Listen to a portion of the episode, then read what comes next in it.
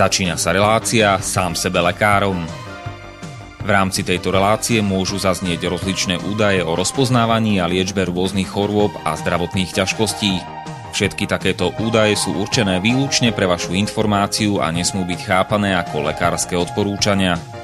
Ak máte akúkoľvek akútnu či chronickú chorobu alebo iné zdravotné ťažkosti, s ktorými si sami neviete dať rady, obráte sa prosím na kvalifikovaného a skúseného odborníka, ktorý bude môcť individuálne určiť, v čom tieto choroby a ťažkosti spočívajú a ako by ich bolo možné odstrániť či vyliečiť. Nič také však nemusí účinkovať na diaľku, teda bez toho, aby vás kompetentný odborník videl a osobne vypočul a vyšetril. Preto je dôležité osobné odborné poradenstvo, ktoré vám môže ušiť liečbu na mieru podľa vašich potrieb, životného štýlu, životného rozpoloženia a ďalších individuálnych daností. Nie je však v silách ani moderátora, ani hostí tejto relácie predvídať všetky okolnosti, ktoré by mohli konkrétne vo vašom prípade nastať a vyčerpávajúcim spôsobom ich v rámci relácie popísať. Zároveň moderátor a hostia tejto relácie nemajú nejakú kontrolu nad tým, či budú ich slová presne zapamätané, správne pochopené a bezchybne uplatnené. Zároveň vôbec netušia, kto všetko túto reláciu bude počúvať a teda nemajú nejakú možnosť individuálne podľa potreby zasiahnuť a diagnostiku či liečbu vhodne upraviť. Zároveň sa lekárska veda prudko vyvíja a každý týždeň sú zverejňované nové a nové vedecké štúdie, z ktorých niektoré prinášajú úplne zásadné nové poznatky, rozširujúce ľudské poznanie alebo vyvracajúce doteraz prevládajúce domienky. Zároveň je človek tvorom omylným a aj napriek všetkej poctivej, úprimnej a svedomitej snahe o plnosť, pravdivosť a bezchybnosť poskytovaných informácií sa môže pomýliť. Preto to všetko nie je mysliteľné, aby moderátor či hostia relácie sám sebe lekárom na slobodnom vysielači niesli akúkoľvek hmotnú či nehmotnú zodpovednosť za prípadné škody, ktoré si poslucháči môžu privodiť neúplným zapamätaním, nesprávnym výkladom či nevhodným uplatnením vo svojom živote tých údajov, čo v tejto relácii odznejú. Z toho však vôbec nevyplýva, že by sme si za svojimi slovami nestáli, ale len to, že keď nemáme právo osobným zásahom ovplyvniť diagnostiku či liečbu daného jednotlivca, logicky nesmie byť od nás požadovaná osobná zodpovednosť za to, čo nemôžeme nejako ovplyvniť. Počúvate Slobodný vysielač. Milé poslucháčky, vážení poslucháči, vítajte v relácii sám sebe lekárom číslo 220, ktorá je druhou z troch častí vyše štvorhodinového rozhovoru, ktorý sme s magistrom Petrom Tuharským z iniciatívy pre uvedomenie si rizik očkovania nahrali na záznam v sobotu 18.4.2020. A aj keď počúvate túto reláciu v premiére, je to relácia zo záznamu Takže nepíšte a nevolajte do štúdia, môžete nám však napísať e-mail na sam sebe lekárom zavinač gmail.com alebo po anglicky gmail.com a v ďalšej relácii s Petrom Tuhárským na vaše otázky, pripomienky či námietky odpovieme. Keďže táto druhá časť rozhovoru plynule nadvezuje na prvú časť, ktorá bola odvysielaná v premiére v nedelu 19.4.2020 od 12.00 do 14.30 v rámci relácie sám sebe lekárom číslo 218, odporúčam najprv si vypočuť túto prvú časť rozhovoru, ak ste tak ešte neurobili. Moje meno je Marian Filo a prajem vám ničím nerušené počúvanie.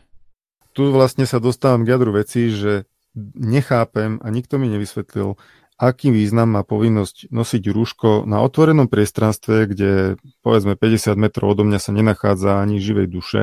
Ten prenos, keby som bol infikovaný a infekčný, tak e, na túto vzdialenosť nakaziť kohokoľvek je, dovolím si tvrdiť, prakticky vylúčená vec. To by a... si asi ani so sypkami nedal a tie majú vyššiu nákazlivosť než koronavírus. Lebo na to, aby došlo k infekcii, musí byť nejaká infekčná dávka. To, to sú desiatky, stovky miliónov e, exemplárov vírusu, ktoré, ktoré sú... E, je to rôzne u rôznych vírusov samozrejme. A pochybujem, že sú úplne presné informácie o koronavíruse. No, aj u rôznych ľudí je to rôzne, no ale nestačí a... proste jedna častica vírusu a toho si keď, imunitný keď systém objemu, poradí. Tak, z toho objemu vzduchu však kvadraticky sa ten vzduch riedi so vzdialenosťou, takže... A ešte keď fúka vietor, to môže odviať úplne inde, takže sa vôbec nič nedostane.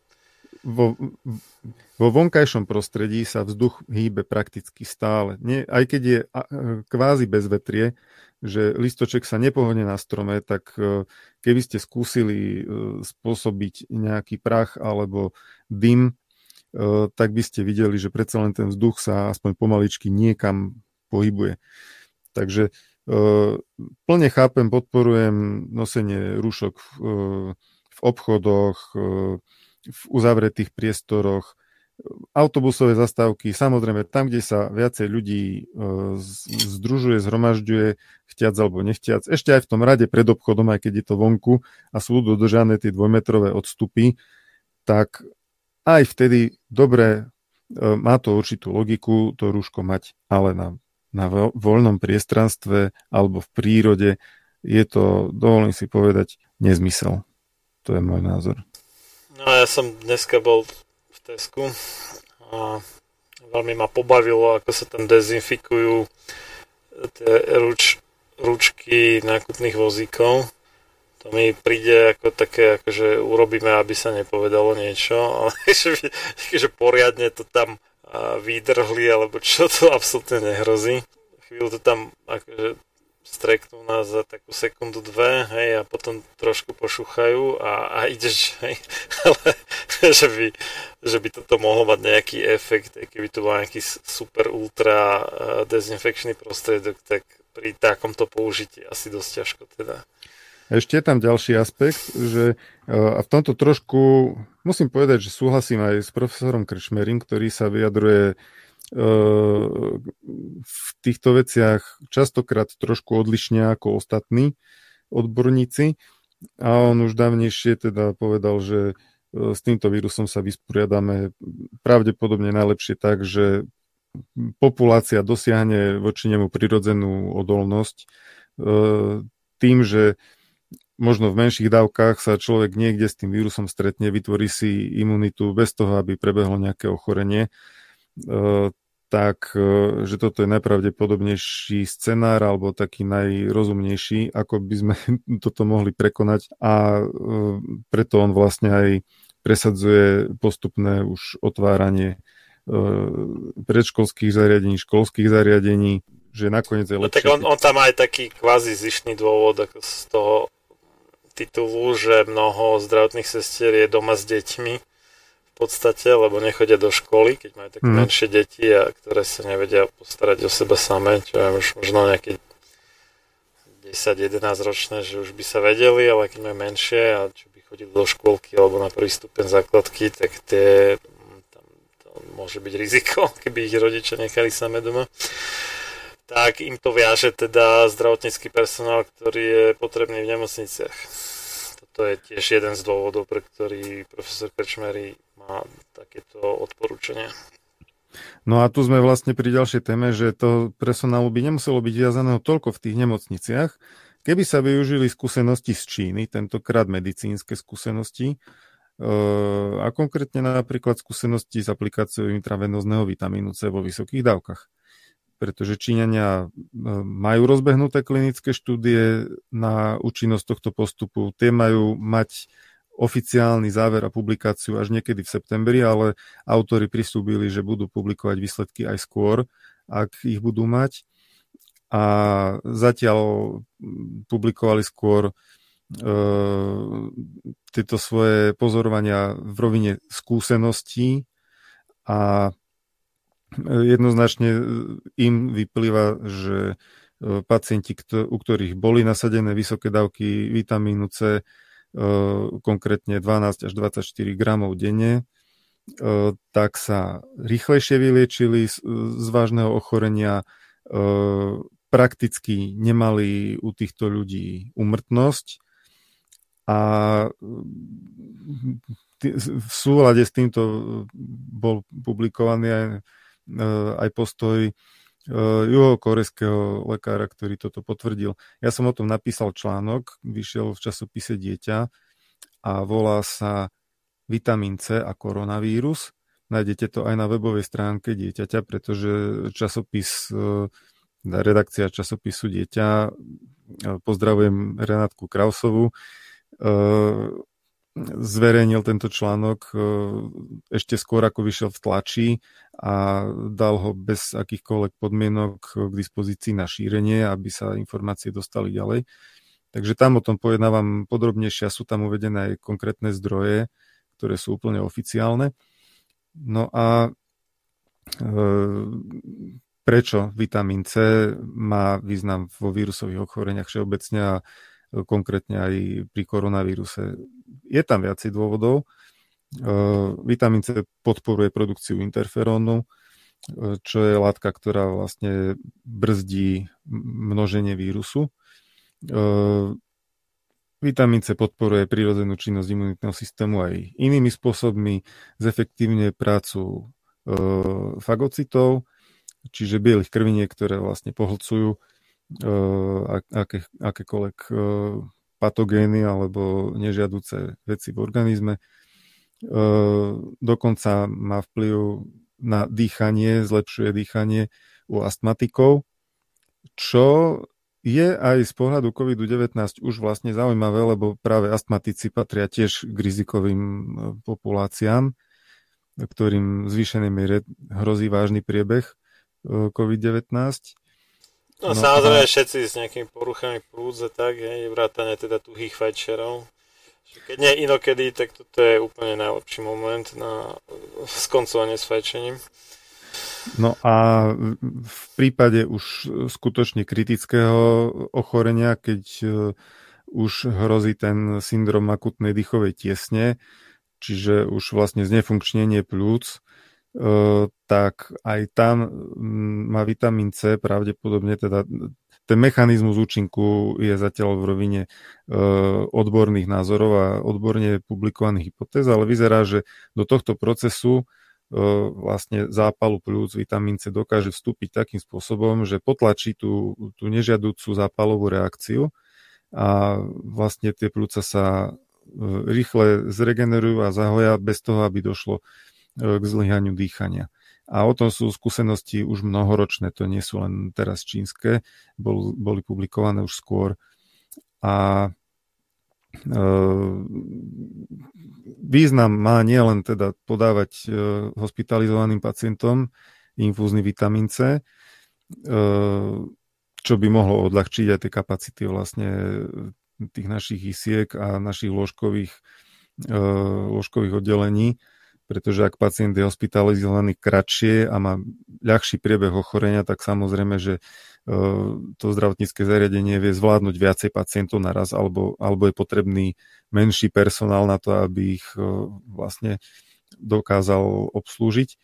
No a význam má aj užívať ústny vitamín C ako prevenciu a jednak kvôli podpore tej imunity, ako som už spomínal, a vitamín C pôsobí aj protistresovo, čo e, je tiež dôležité, lebo vo svetle týchto mediálnych neúplných informácií a, a senzácií e, ľudia sú vystresovaní a ako vieme, stres je vlastne potláčač imunity. Keď je človek v strese, tak o mnoho ľahšie ochorie. Existujú aj metódy, ako používať vitamín C počas ochorenia. To publikoval doktor Ketkart a to je vlastne skúšanie, koľko telo vitamínu C znesie, koľko ho príjme, pretože sa príjma aktívne v črevách a to, čo sa nepríjme, to tam ostane a spôsobí to na fyzikálnom princípe osmózy hnačku, najprv plynatosť a ďalšie dávky už potom aj hnačku. Takže vlastne dávkovaním po nejakých e, časových odstupoch možno dve, možno tri hodiny pravidelnými dávkami sa dá dosiahnuť vysoká hladina vitamínu C v krvi a e, to dávkovanie sa potom vlastne e, drží tak vysoko, aby to ešte neviedlo k hnačke alebo no najprv k plynatosti alebo potom v krajnom prípade až k hnačke. No a doktor Ketkart, čo túto metódu vlastne publikoval v odbornej literatúre, e, tak pozoroval u svojich pacientov, ktorých mal tisíce liečených takýmto spôsobom, že práve e, pri dodržiavaní tej, toho najvyššieho možného dávkovania pod hranicou ešte hnačky, e, títo pacienti uvádzali, že príznaky ochorenia ustúpili. A ja mám s týmto aj osobnú skúsenosť a naozaj mi to takto fungovalo, ako to popisoval doktor Ketkart. že mal som prebiehajúce nachladnutie s typickými príznakmi, tečúci nos, kašel, škrabanie v krku. A keď som dosiahol nejakú dávku vitamínu C asi 30 gramov denne, čo podľa tej, publikácie pána doktora Ketkarta zodpovedá nejakému ľahšiemu nachladnutiu, taká je podľa neho typická spotreba tela vitamínu C e, pri nachladnutí, tak e, príznaky mi úplne zmizli. Vôbec mi neteklo z nosa, škriabanie hrdle prestalo, e, nos odpuchol a cítil som sa ako zdravý. Len stále telo príjmalo tých 30 gramov denne a po niekoľkých dňoch, keď som tie dávky si znížil v domnení, že, že je to vlastne už zbytočné, tak v priebehu asi dvoch hodín, ako som vynechal dávku, sa mi nachladnutie vrátilo naspäť v plnej sile a musel som nasadiť ďalšie dávky C, aby som znovu tie príznaky vlastne odstránil preč. Takže aj, aj takýmto spôsobom sa, sa to dá použiť. V odbornej literatúre už 10 ročia dozadu boli publikované články o tom, ako bola, boli liečené rôzne vírusové ochorenia, E, za pomoci vitamínu C. Išlo hlavne o žltačku typu A, e, išlo o pásový opár a e, doktor Klenner publikoval ešte skúsenosti s osýpkami, ale v zásade písal, že u vírusových zápalov plúc akéhokoľvek pôvodu a a takýchto vírusových akutných ochorení vitamín C fungoval mu veľmi dobre a on teda dával ešte podstatne vyššie dávky ako, ako, tí, ako tých čínskych 12 až 24 gramov.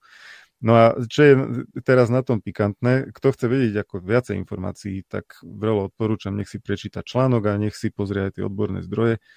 Uh, tak čo je pikantné, tak Svetová zdravotnícká organizácia uh, bojuje proti dezinformáciám, že vitamín C je liekom na COVID-19. A spojila by sa... mali nejak vysporiadať s tými Číňanmi, niečo, niečo tam nesedí teda. Spojili sa s Facebookom a Googlem a ďalšími asi 20 uh, významnými IT firmami, ktoré majú nejaký dopad na šírenie informácií, napríklad na sociálne siete. A dohodli sa, že budú rôzne teda hoaxy a dezinformácie e, potláčať, e, čo vyzerá momentálne, že to už hraničí aj s cenzúrou.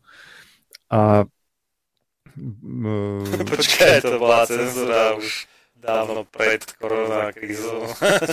že hraničí. Potláčajú teda fake news a medzi tými fake news bolo spomenuté aj to práve o vitamíne C a COVID-19. Takže toto robí Svetová zdravotnícká organizácia. Keby len to, no, vo Veľkej Británii, že plánujú zaviesť že uh, spochybňovanie očkovania na sociálnych uh, sieťach bude trestný čin. No to jedna doktorka práv má takýto názor, ešte to vlastne nie je presadené, ale e, tieto totality, no akože Veľká Británia, čo si budeme hovoriť, to je krajina, ja neviem ako nazvať to zriadenie tam, ale od nejakej slobody to má podľa mňa už strašne ďaleko vo Veľkej Británii. Oni už sú vo veľmi, veľmi zvláštnom spoločenskom zriadení, kde... No, tak myslím, že, že posledné ilúzie padli so smrťou asi. Tak, e, takže Svetová zdravotnícká organizácia bojuje proti dezinformáciám o liečbe e, koronavírusových infekcií pomocou aj vitamínu C.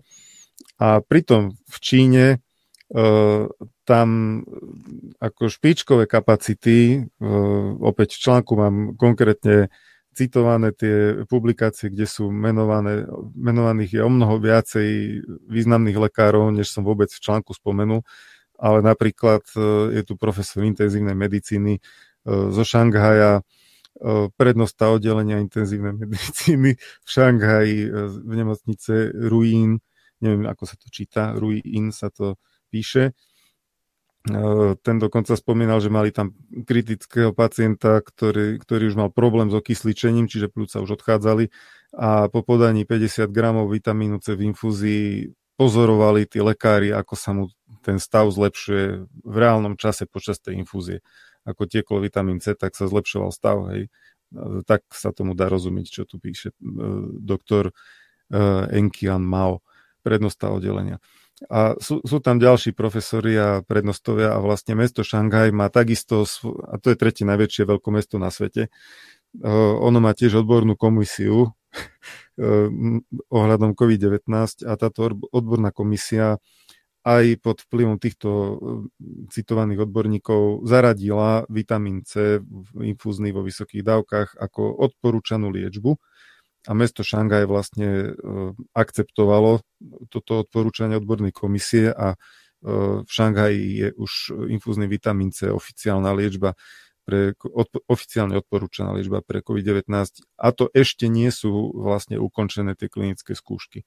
Ja som si osobne písal aj s vedúcim e, tej klinickej štúdie, aj s jedným citovaným lekárom z Južnej Koreji, s doktorom e, Shinom, ktorý takisto píše, že u nich v nemocnici všetci e, lekári, všetok personál vlastne a všetci hospitalizovaní pacienti užívajú ústny vitamín C, všetci, a tí, čo mali nejaké príznaky ochorenia, horúčku, bolesti hlavy, kašel, tým dali 30 gramov intraveznozného vitamínu C a buď po jednej dávke alebo najneskôr do dvoch dní e, sa im stav zlepšil a zmizli im symptómy ochorenia. Takže toto otvorene publikoval e, doktor zase z Južnej Koreji. E, takže toto nie sú zase nejaké konšpiračné teórie, to sú normálne publikované skúsenosti a Svetová zdravotnícká organizácia to považuje za fake news a bojuje proti tomu. Ja neviem, že čo budú šíriť americké vojska po novom, pretože že ako nejaké ilúzie o slobode a demokracii tým ľuďom, čo vnímajú svet okolo seba, museli padnúť. A to nie je len teda vo Veľkej Británii alebo v rámci Svetovej zdravotníckej organizácie, ale však už aj na mňa ako asi nie jeden, ale minimálne o jednom viem, podávali trestné oznámenia, zatiaľ teda nič to nebolo, ale však uvidíme. No ale vidíme, že Facebook máže všelijaké skupiny a takéto záležitosti a rôzne vlády sa dávajú dokopy ako s tými veľkými sociálnymi sieťami, aby potlačili niečo. Hej, teraz to tie 5G siete aj v súvislosti s koronavírusom, tak to je taká tá akože konšpiračná teória, ktorá nie je dovolená na YouTube po novom. Čiže keď tam niečo uverejníš o tom, tak to pôjde preč a možno ťa aj zablokujú. Čiže už je to vycenzurované.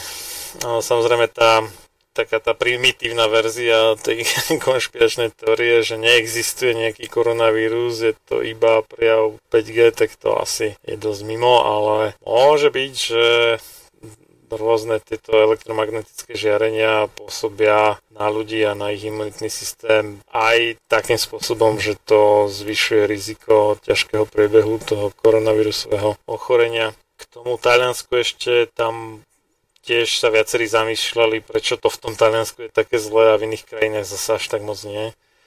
A tak tam boli také nápady, že aj v rámci Talianska to nie, je postihnuté, e, nie sú postihnuté všetky regióny rovnako. Takže práve v tej krajine, alebo tej časti tých krajoch, či čo sú to, neviem, ak sa to nazýva, regiónoch, kde je najväčšie priemyselné znečistenie ovzdušia, tak tam je najväčšia tá umrtnosť a tak. A v nejakých takých menej zasvinených častiach tam to nie je zase také zlé. Toto je jedna taká vec. Druhá vec je, že keď veľká väčšina tých mŕtvych bola nad 70 rokov alebo na 65, je vysoko pravdepodobné, že mnohí z nich, pravdepodobne veľká väčšina, boli očkovaní proti chrípke a potom teda tam máme tú štúdiu spomínanú, že očkovanie proti chrípke zhoršuje priebeh koronavírusového ochorenia. A potom sú tam tie veci, že podávanie antipiretík a ne, nejde iba o ibuprofen, ale týka sa to všetkých. V tej prvej a druhej fáze ochorenia, teda v inkubačnej dobe a v čase tých prvých príznakov takých tých nešpecifických chrypkových príznakov alebo chrypky podobného ochorenia, kedy ten imunitný systém potrebuje tými nešpecifickými spôsobmi čo najviac tých vírusov vymlatiť, aby sa moc nenamnožili ideálne vôbec, tak e, toto vlastne brzdí odpoveď imunitného systému, čiže to zrazenie horúčky zároveň znamená, že sa vypnú alebo potlačia tie imunitné reakcie a tým pádom sa umožní tomu vírusu, aby narobil oveľa väčšie škody, než by narobil, keby si človek užil tú horúčku na plné obratky.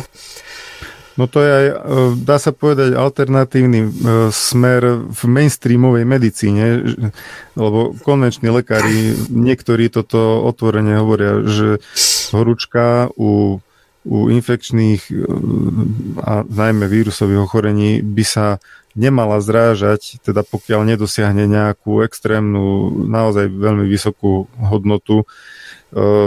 Tam sú rôzne teda tie odporúčania, od koľko stupňov sa to počíta, ale vieme napríklad u takých osýpok, e, kde horúčka ide aj cez 40 a napriek tomu je dobré, e, keď tá horúčka prebehne bez toho, aby sa zrážala liekmi, pretože ako náhle sa zráža liekmi, tak vlastne e, stúpa riziko komplikácií osýpok. Toto je takisto vírusové ochorenie.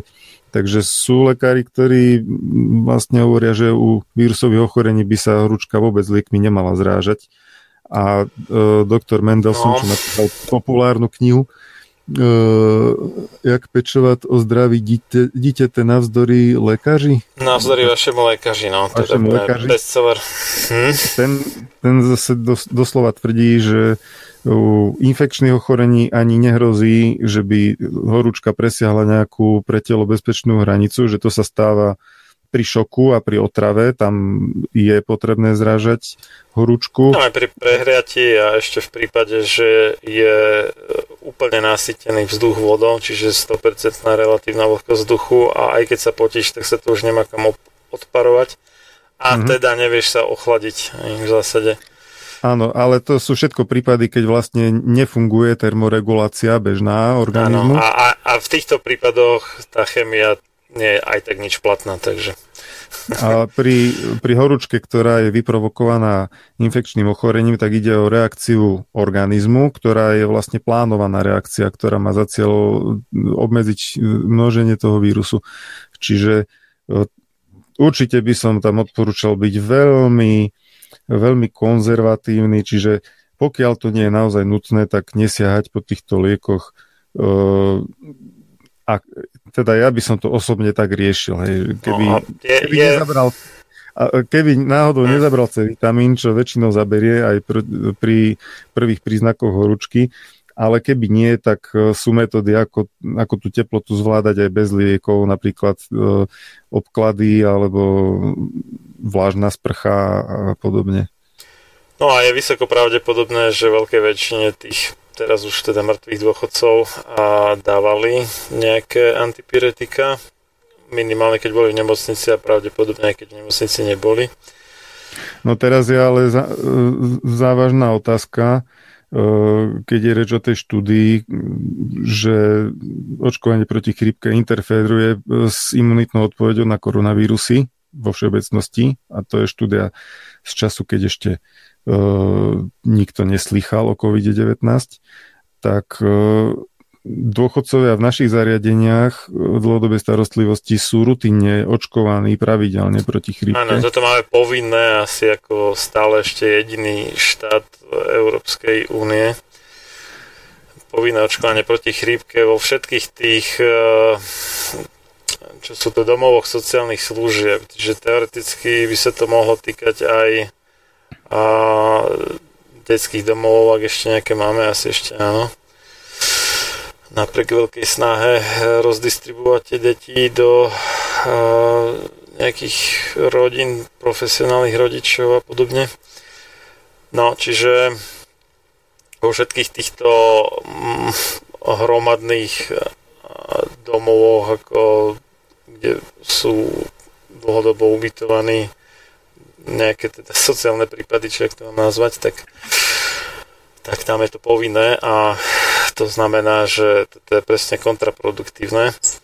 A ďalšia vec e, je, že e, mnoho tých talianských dôchodcov bolo vlastne trvalo odkazaných na nejakú pomoc nejakých opatrovateľov alebo opatrovateľek a keď tá talianská vláda vlastne vyhlásila pomerne drastické opatrenia a mnohí z nich teda boli z východnej Európy, vrátane Slovenska z časti, ale aj z Rumunska, Bulharska a podobne, Maďarska možno tiež, tak tí masovo poz, pozdrhali domov, lebo nechceli byť ako zavretí, skrátka, v nejakom talianskom koncentráku, či ak to mám nazvať.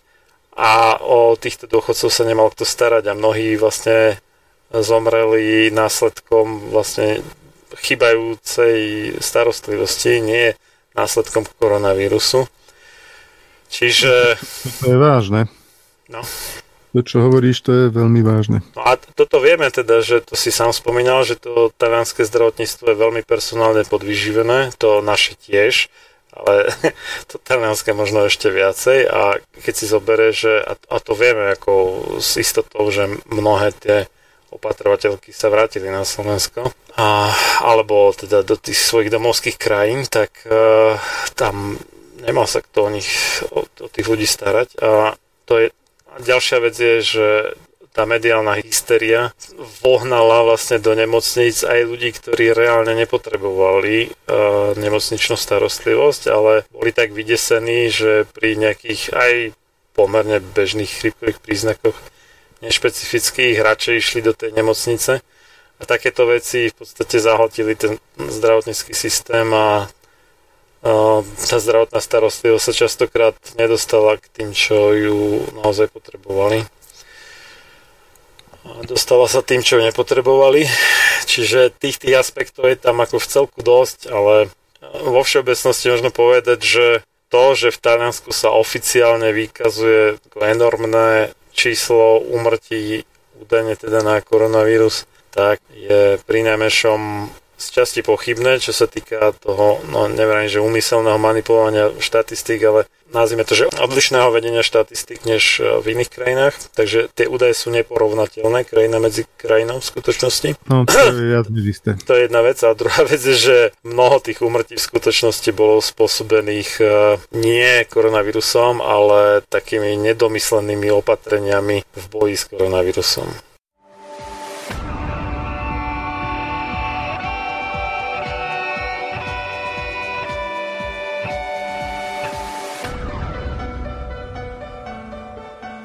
Čím národ nižšie stojí, čím hlbšie v živote telesnom je ponorený, tým menej vážnosti má sám k sebe a tým ľahšie si dá so sebou zahrávať a svoje si odnímať, ako i jednotlivý človek v bahne telesného života zaviaznutý. Je bez vážnosti k sebe samému a ľahko sa za úžitok telesný nielen s telom, ale aj s dušou zapredá. Ľudovít Štúr Máte naladený slobodný vysielač Banská Bystrica.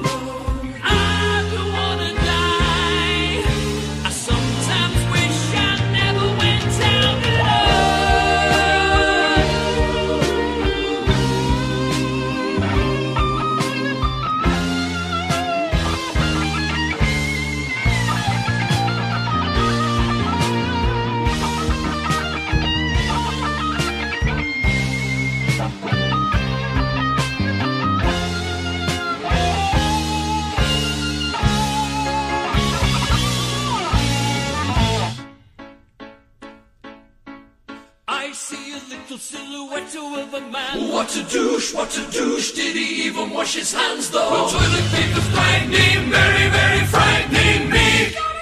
Gotta lay low, gotta lay low.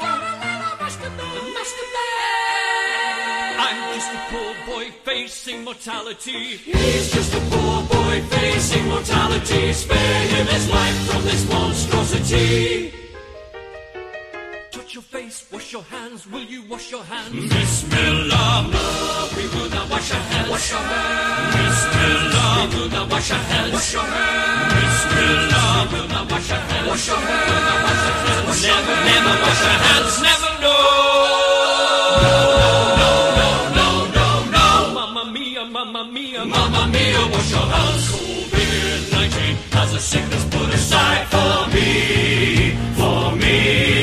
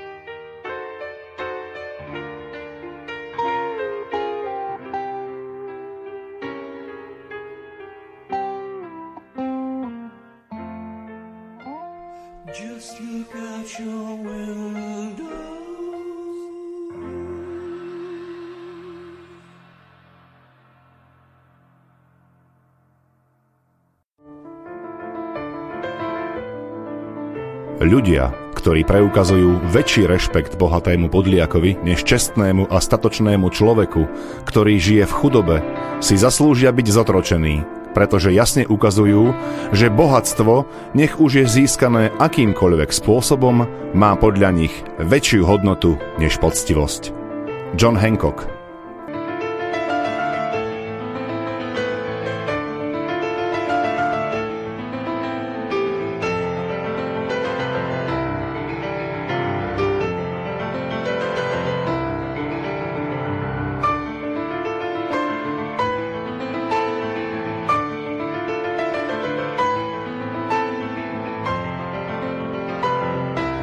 Počúvate Slobodný vysielač.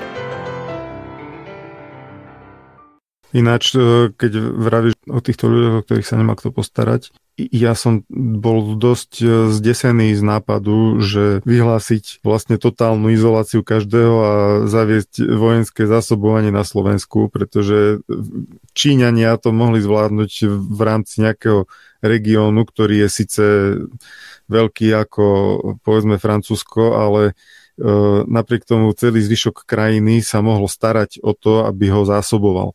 Ale keby sme sa my tu na nejakom malom Slovensku pozatvárali doma a čakali na to, že príde nejaký vojak s vetrieskou a sám za deň obíde povedzme tisíc ľudí a všetkým odozdá všetky potrebné životné nutnosti, ja si toto absolútne neviem predstaviť. To, to nemalo šancu fungovať. To, že No a ešte, ešte aj ako s ohľadom na to, že Čína dáva po USA najviac peňazí na armádu zo všetkých krajín sveta. Takže tá aj čínska armáda aj, aj vyzerá ako náležite tomu. Zatiaľ, aj čo... organizačne, aj materiálne, aj výcvikovo. Všetko, disciplína, všetko. Po všetkých stránkach je oveľa lepšie než tá slovensk, tie slovenské ozbrojené. ozbrojené sily, ktoré už sa ani netvária, že sú armádou.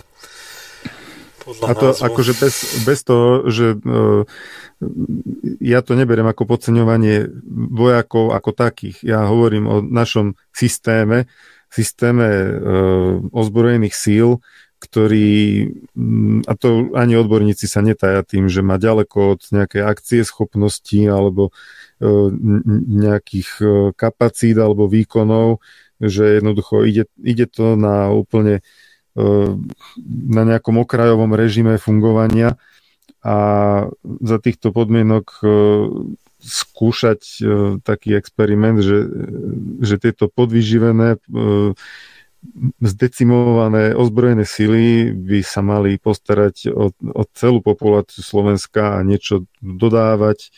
No, fantasmagória podľa môjho názoru.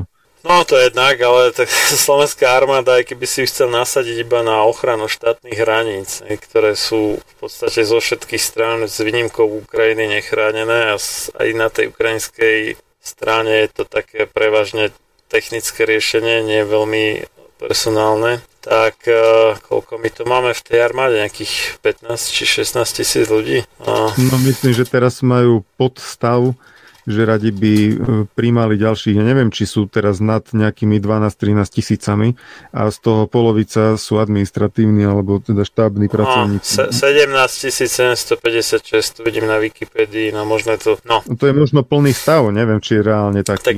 Dnes. Hej, tak slovenská eh, hranica má štátna hranica na 1652 km. Tu si mal 10 ľudí na kilometr, keby si chcel mm. rovnomerne rozmiestniť a predpokladal by si, že fungujú 24 hodín denne non-stop. Čo samozrejme blbosť. Keby sme dali, že sú na, na 4 speny, čiže sa tam striedajú po 8 hodinách, tak delené tromy, takže by bol nejaký traja na kilometr, no tak to to je iba ochrana štátnych hraníc, nič iné, hej, čiže to je úplne že zabité. A keby mali do vyše 3000 obcí v podstate a miest to riešiť, tak to máme 6 vojakov v prepočte na jednu obec v priemere. Hej. Na jednu veľmi veľkú obec. Uh, no, áno, áno medzi obce patrí aj Bratislava. Áno, Košice, Žilina, Banská Bystrica a tak ďalej. No, mne, to, mne to vychádzalo, že asi jeden vojak na približne tisíc obyvateľov by každý deň musel niečo doviesť. Áno, a to vrátanie všetkých tých, čo sedia v kanceláriách a na generálnom štábe a tak ďalej. Potom to vlastne zvádza k tomu a vlastne niektoré tie kruhy aj sa tým netaja, že a Bill Gates to povedal jasne, že však za rok a pol riešenie bude vakcína a dovtedy sa má Amerika nejako uskromniť a, a fungovať v nejakej ohromnej karanténe, tak uh, podľa mňa aj tej vakcíne by sme sa mali trošku povenovať že e, kde sa vlastne nachádzame, lebo v médiách sa myhne tak asi tak raz týždenne nejaká informácia, že firma tá alebo firma iná oznámila, že už e, vakcína je na dosah a bude možno ešte v tomto roku, alebo skoro určite v tomto roku, a keď nie v tomto, tak možno v budúcom. No, e, vezmeme si no, napríklad ten SARS ktorý bežal teda v roku 2002-2003 však. Uh, áno, áno, no a ten wuhanský labák pravdepodobne mal za úlohu aj riešiť vakcínu proti tomu koronavírusu, čo spôsobil SARS, akurát nebol moc úspešný a vtip bol v tom, že toto teda mimochodom aj Bill Gates povedal, že to s tou vakcínou netreba až tak uponáhľať, lebo sa môže stať, že ona síce bude vytvárať protilátky a bude to vyzerať na prvý pohľad ako celkom dobré, ale bude vytvárať taký typ protilátok, ktorý zase tak moc nepotrebujeme. Tam sú no, také to, tie... To, to by bol ten lepší prípad, keby sme ich nepotrebovali. Počkaj, tam sú také tie dva druhy, hej? Akože väzobné, alebo ja som by som to nazval, že lepivé protilátky, ktoré majú označkovať niečo, čo má byť následne zlikvidované nejakým veľkým žrútom, makrofágom a podobne. A potom sú tam také tie, že neutralizačné protilátky. No a my potrebujeme pri tom víruse tie neutralizačné protilátky. Akurát tá predchádzajúca vakcína, ktorá bola testovaná na zvieratách, teraz neviem, či to boli prasata, či čo, niečo také. Tak, e, síce vytvorila nejaké protilátky, ale bol, boli tie, väzobné, či aké. A potom, keď boli vystavené tie zvieratá reálnemu koronavírusu, tak nastal presný opak toho, čo by sme si prijali. Čiže vírus nebol zlikvidovaný, naopak vyrobil to takú brutálnu imunitnú reakciu, že tá potom položila teda to zviera a zomrelo následne. Čiže sám Bill Gates upozorňoval na to popri ďalších troch, vrátane Pola Ofita, troch ďalších e, významných ľuďoch na poli očkovania, v celosvetovom meradle významných a Anthony Fauci takisto. Ešte ten štvrtý si nespomínam. Že to môže byť dosť problém. Napríklad e, tie problémy s vakcínou proti horúčke dengue, že u, to tam uvádzali ako príklad, že u detí, ktoré sa nikdy nestretli s tým vírusom, tak uh, tie keď boli očkované, tak mali príšernú imunitnú reakciu, keď sa stretli s reálnym vírusom, oveľa horšiu, než keby neboli očkované. A to už bolo, myslím, že okolo 19 miliónov tých detí očkovaných v čase, no. keď sa na toto už oficiálne prišlo. Že vlastne tá vakcína im viacej škodí, než pomáha. A toto... No a tie koronavírusy sú, však ako máme ho z netopiera, ale však aj iné zvieratá môžu mať koronavírusy boli vyvíjané práve koronavírus aj pre zvieratá a tiež tam naražali na takéto problémy. No ja tu mám pred sebou článok uh, Animal Models and Vaccines for SARS-CoV Infection uh, z časopisu Virus Research a ten tam popísal viacej takýchto skúseností, že, na, že tie vakcíny experimentálne, keď ich testovali na zvieratách, tak mali rôzne bizarné vedľajšie účinky. To boli vakcíny proti iným koronavírusom, napríklad proti tomu SARS-1. Hej. E, takže tie experimentálne vakcíny spôsobili napríklad, že Fredkám odumierala pečeň na základe nejakým e, autoimunit, na základe nejakých autoimunitných procesov, ktoré v podstate neboli ani poriadne preskúmané, čo sa tam vlastne stalo, ale každopádne E, zviera očkované proti koronavírusu a odumiera pečeň.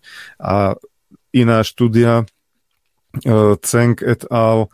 E, zverejnená v PLOS ONE v roku 2012 tá viedla k tomu, čo ty hovoríš, že očkovanie proti SARS koronavírusu viedlo u tých pokusných, to boli myši,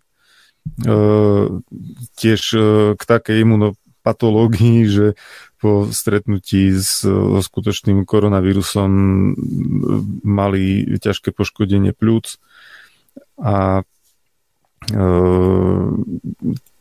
to ešte sme vlastne pri... A ešte si treba e, všimnúť, že tá štúdia bola zverejnená v 2012, čiže výskum prebiehal už 9 alebo 10 rokov a oni sa dostali ešte len k štádiu pokusu na zvieratách. A tuto mm, rozprávajú nejaké entity, že dokážu vyvinúť vakcínu v rámci jedného roka a ju aj otestovať, že bude bezpečná pre ľudí. Ja tomu neverím. Tak to sa nazýva technický pokrok, alebo pri predstieranie technického pokroku, keď nič iné. no ale keď je reč očkovaní, zaujímavé je tam, že chcú násadiť alebo oprášiť teda už medzi tým zavrhnutú vakcínu proti tuberkulóze, teda B- BCG vakcínu, že BCG skrátka Bacil Calment Guerin, čo je vlastne tuberkulózna baktéria, ale nie ľudskej, ale uh, hovedzej tuberkulózy. A tá sa používala teda u nás do roku 2012 alebo teda do konca roku 2011 na očkovanie detí proti tuberkulóze. No ale v čom je teda vtip my v tej prvej fáze ochorenia na vírusového ochorenia, ale týka sa to teda aj rakoviny, zároveň z dôvodu podobnosti, že aký typ imunitnej reakcie potrebujeme na zvládnutie jak rakoviny, tak e, vírusu. My potrebujeme, aby prevažovala tá uh, reakcia bunkovej alebo bunkami sprostredkovanej špecifickej imunity. A práve tá BCG vakcína na rozdiel od druhej väčšiny ostatných vakcín, ak ne všetkých, to si nesom úplne istý, práve podnecuje tú bunkovú špecifickú imunitu jednostranne, zatiaľ čo veľká väčšina tých ostatných vakcín rieši vytváranie nejakých protilátok a to je tá druhá zložka špecifickej imunity, protilátko alebo humorálna cudzím slovom a nedá sa, aby fungovali obe náplno. No a je tam taká tá rovnováha hojdačkového typu, že buď jedna fičí a druhá je utlmená alebo opačne. No a toto je teda ten dôvod, pre ktorý BCG vakcína funguje aj na niektoré druhy rakoviny. Dokonca u nás je schválená na rakovinu močového mechúra. Neviem, či si vedel. Nie. No. Toto som nevedel. No, je to normálne, že BCG, ne, nevolá sa to vakcína, ale je to v podstate je to to isté, sú to tieto baktérie.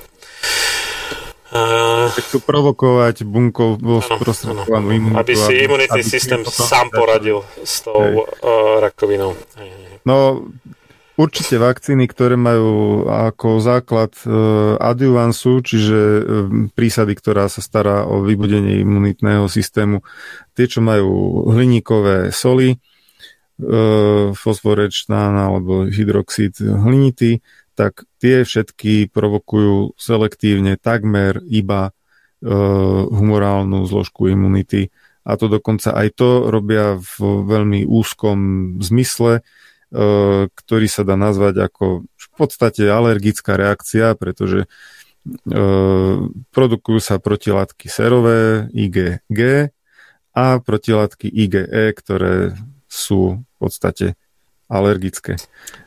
Alergické a zároveň protiparazitárne, ale áno. toto nie je akože celkom svorodajné v tomto prípade, áno. Je určite uh, hliníkovým adjuvansom sprostredkované vakcíny uh, nebudujú bunkovú imunitu. No práve naopak no, nabúrávajú ju, alebo teda oslabujú ju, alebo utlmujú ju. A toto je teda aj asi problém, že Um, človek by čakal, že s týmito vedomosťami, obzvlášť keď už je známe, že tá BCG vakcína um, akože čiastočne funguje teda na zvládanie toho koronavírusu, tak by mal byť minimálne do uzavierky oficiálnej tejto pandémie mal byť zákaz očkovania vakcínami, ktoré obsahujú teda pri najmenšom tých tými, ktoré obsahujú hliníkový adjuvant, ale nič také sa nedieje, zdá sa. Pretože práve tieto vakcíny oslabujú všetky, v zásade e, oslabujú šance človeka úspešne zvládnuť akékoľvek vírusové ochorenie, vrátane koronavírusového a tiež teda rakovinu. No to sa volá ten efekt e, negatívnej fázy, čo trvá u niekoho tie 3 týždne, u niekoho trochu dlhšie, keď je zvýšená náchylnosť na ochorenia prakticky vo všeobecnosti, dá sa povedať, infekčné ochorenia. No na mňa sa už obracala jedna mamička, že, že čo má robiť, že pediatrička nutí do očkovania dieťaťa a tak. Tak ja som hovoril, že však treba použiť univerzálnu výhovorku, lebo koronavírus. A pediatrička vraj si to nechce nechať vysvetliť. Tak je veľmi dobrý objektívny vedecký dôvod, prečo neočkovať vakcínami s obsahom hliníka minimálne do ukončenia tejto pandémie. No, alebo nazval by som to, že uh, iba vo výnimočne odôvodnených prípadoch by sa dalo uvažovať o používaní takýchto vakcín. A mňa tam ešte jedna vec uh, znepokojuje to, že, proti, že doterajšie experimentálne vakcíny za posledných povedzme 18 rokov vývoja proti rôznym koronavírusom, e, dá sa to spoločne zhrnúť, že v podstate neviedli k úspechu, nebola vyvinutá. No áno, toto, toto, je, toto je tá záražajúca vec. Takže mali sme epidémiu 2002-2003. Povedzme, že v 2003 už bola tá technika dávno taká, že už ako máme vírus, tak ideme, hurá, ideme robiť vakcínu. No všetky povinné vakcíny, čo sa používajú dnes, ano. sú vyrobené tou alebo staršou výrobnou technológiou, než bola ano. dostupná už v roku 2002, dá sa za, povedať. Za 16 rokov nedospeli k vakcíne proti tomu prvému SARSu, teda proti koronavírusu. Za 16 rokov. A teraz si niekto myslí, že za niekoľko mesiacov áno. Nič veľkého, nič pekného, nič šľachetného sa nevytvorilo bez obete. Len slaboch sa k obetiam naučiť nemôže, ale duša vznešená horí po nich, lebo práve v obetiach svoju silu, svoje panstvo duch ukazuje. Ľudový Čtúr Počúvate Slobodný vysielač.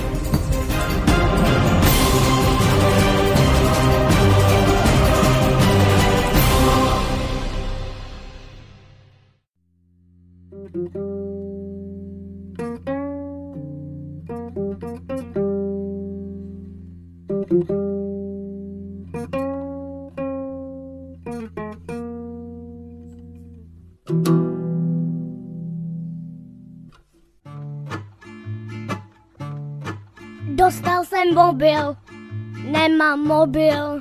Včera mi ho sebrali, protože jsem zlobil. A nechtěl jsem mámou na procházku jít, páč bych něco chyt. Do prdele práce všimnul jsem si, když včerejší čaj piju. Axelot pláve břichem vzhůru v akváriu. Spláchli jsme s ním do záchoda a i měl to jak v akvaparku. Do prdele práce babička našila na svým žicím stroji. Lantuchých zakrytí dýchacího ústrojí.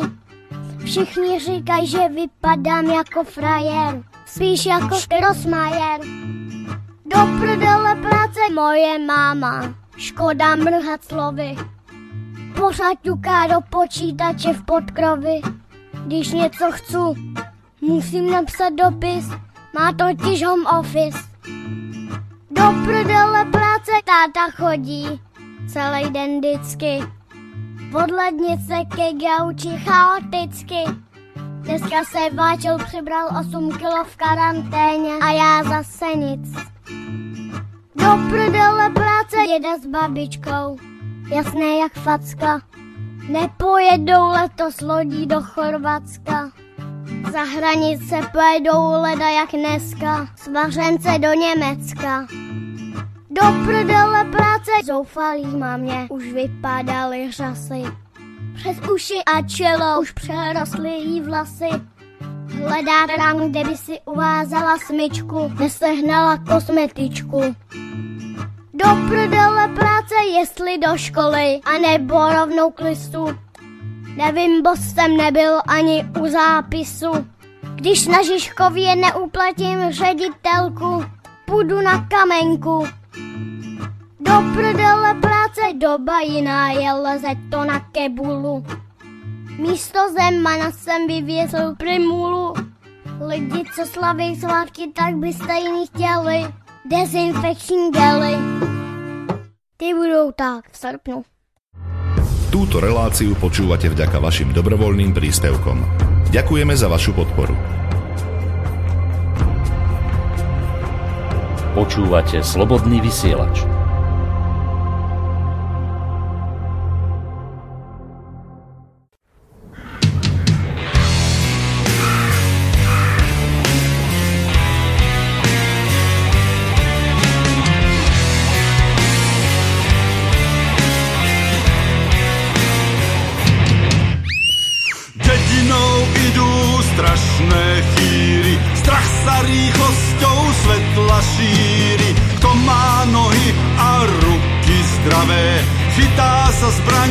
uteká k bráne. Na kostolnej veži bijú zvony, prišli hasiči dobrovoľní. Sformovala sa už domobrana, hliadky tu budú až do rána.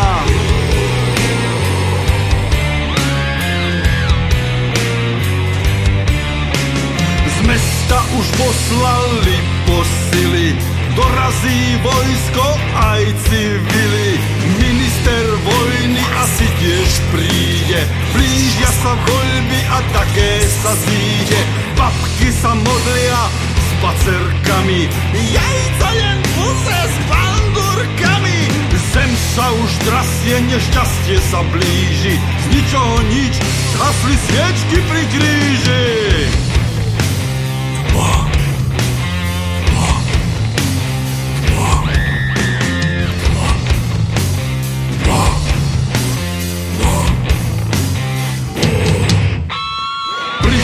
Prichádzajú a je ich veľa, nestarajú sa, že je nedeľa. Ľudia v panike v záhrade stoja, všetci sa boja, že musia do boja. Verte si mňa, nie môj anglický trávnik, zúfalo volá jeden záhradník,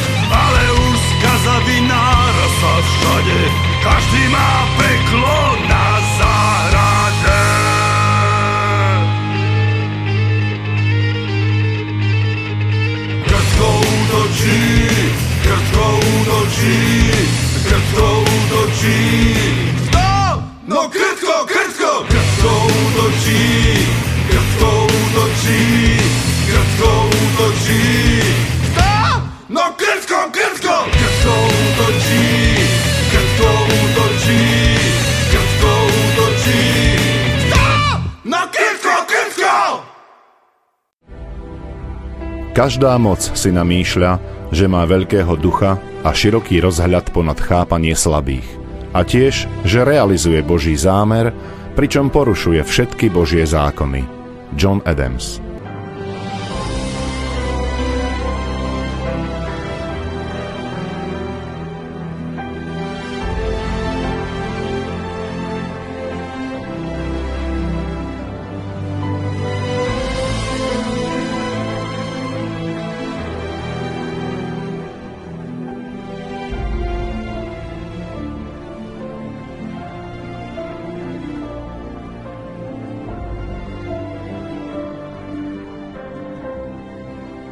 Počúvate Slobodný vysielač.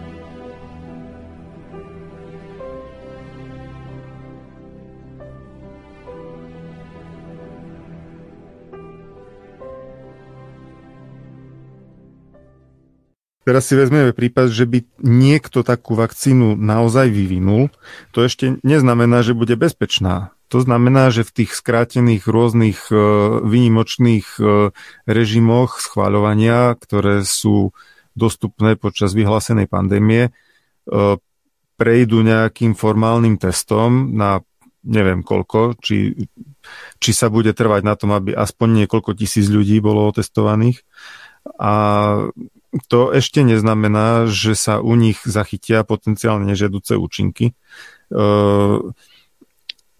Dá sa predpokladať aj taký scenár, že takéto vakcíny, ktoré môžeme považovať v podstate za experimentálne, pretože doteraz taká vakcína nebola masovo použitá, žiadna, proti žiadnemu koronavírusu, tak takéto vakcíny môžu mať úplne, úplne nečakané, netradičné, nevýdané, dlhodobé nejaké zriedkavé, ale možno vážne nežiaduce účinky, na ktoré nie sme pripravení, lebo naozaj nemáme šajnu.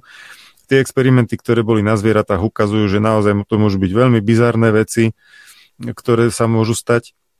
Uh, tiež pochybujem, že by týchto ľudí potom uh, nejak dlhodobo sledovali, že ako sa im bude vojiť v kontakte so skutočným vírusom, že keď sa stretnú naozaj s tým koronavírusom, proti ktorému sú očkovaní, ako na to ten imunitný systém zareaguje. Či tam práve nedôjde k tomu obávanému efektu, že ešte sa zhorší vlastne priebeh ochorenia oproti tomu, ako keby vôbec neboli očkovaní. Čo mnohí odborníci sa obávajú tohto, lebo doteraz tie koronavírusové experimentálne vakcíny mali často takýto problém. No ale to je, to sú, mm, ešte stále sa vlastne pohybujeme okolo vakcín, ktoré potenciálne budú vyrobené nejakými doteraz bežnými technológiami. Ale... No, no, nie som si to... úplne istý, či bežnými. No, tieto, tieto SARSové pôvodné boli ešte. Ja tie, tie, tie možno áno, no, ale ja tu mám prehľad šestich vakcín, ktoré teda akože sú vo vývoji, no dve sú z toho BCG vakcíny, tak to škrtám, takže štyroch. No a je to lepšie ako druhé. No, Pr- prvá, je, prvá je, že mRNA, to je tá mitochondriálna RNA, či čo to znamená? To je messenger. Je messenger, aha. Čiže to, to sú také, že genetickú informáciu priamo to takže má dopraviť. Ja, ja, to, ja ti prečítam, čo to má robiť. Práve no, tu mám článok, hľadím na ten odstavec, lebo to som tiež chcel povedať. To je z 13. marca 2020, keď oznámila firma Moderna Therapeutics, že veľmi rýchlo možno dospeje už k vakcíne a že to, to vlastne aj v našich médiách prešlo, tak, tak, taká správa, že preskočili zvieracie testy a idú rovno ľudí testovať. Teda z ľudí si urobili pokusné morčatá. No a, a dosť to spôsobilo rozruch vo vedeckej komunite, toto oznámenie, e, že aj aj tí konvenčne vychovaní lekári zdvihli zrak a že... Ešte teraz to... bude v USA strašne veľa zúfalcov, čo prišli o biznis skrz tie lockdowny a teda a nie blackouty, ako hovorí Igor. Nie je dob- ved, vedci samotní, že toto nie je mm. dobrý nápad, tak toto robiť. No a tá, tá mo- Moderna Therapeutics uh, neobsahuje vírus, ako bežné vakcíny, ani, ani jeho bielkoviny. Na, namiesto toho, a teraz citujem z toho článku, ktorý vyšiel na Life Science, uh, Moderna vo výskume použila novú techniku uh, na výrobu messenger RNA, čiže nejaká um, ľudovo to povedzme poslíčkovská uh, ribonukleová kyselina, ktorá sa podobá na mRNA, e, ktorá sa nachádza vo víruse SARS-CoV-2. A teraz, teraz začína byť toto akože veľmi zaujímavé. Teoreticky, ten článok píše, teoreticky táto umelá mRNA e, sa bude správať ako inštrukcia, ktorá e, povedie ľudské bunky aby vytvárali proteín, ktorý sa nachádza na povrchu toho vírusu. A tento proteín by mohol teoreticky spustiť e, ochrannú imunitnú odpoveď. Štandardné vakcíny pracujú podobne, ale používajú mŕtvý alebo oslabený vírus, e, čím vlastne sa celý proces e, konštrukcie vírusových proteínov spúšťa od úplného základu. No dobre, no. Toto, toto mne teda príde akože vyslovene, že úmyselná genetická manipulácia živých ľudí. No čiže oni použijú nejakú umelú e, genetickú informáciu a od nej chcú, aby ľudské bunky túto umelú genetickú informáciu prijali a teoreticky podľa tej genetickej informácie začali tvoriť nejaké proteíny, ktoré sú vlastné tomu vírusu a tie proteíny, ktoré tie bunky vyprodukujú, majú spustiť imunitnú odozvu. Mne to pripadá ako absolútne harakiri. No to, že je, to je úplne, že mutagen, že, že my by sme sa mali... spôsobom manipulovať no, e, no. s živými bunkami, že teoreticky snáď to bude fungovať tak, ako si myslíme, že my do tých buniek nastrkáme nejaké gény a tie bunky budú vytvárať ten proteín, ale a ten proteín možno by mal asi vyvolať nejakú imunitnú reakciu. A, a čo vyvolá ten proteín? A a určite to budú produkovať tie bunky takým spôsobom, ako si to oni myslia. A tá imunitná reakcia bude len proti proteínu alebo aj proti tým bunkám. A kto to akože dopredu vie povedať? A čo ak tam vzniknú nejaké zase úplne nové autoimunitné ochorenia? Ja by som sa tohto strašne bal. Akože no však na... dobre, ale títo ľudia, čo sa dajú zaočkovať takouto vakcínou, a to je vlastne tá prvá, ktorá už sa teda skúša na ľuďoch, aj bez skúšok na zvieratách, tak sú v podstate mutanti. Že tam vyslovene ide úmyselne by design, je, jak by povedal Amik, o vyvolanie mutácie v tele toho očkovaného človeka. Čiže tá vakcína je z princípu mutagen.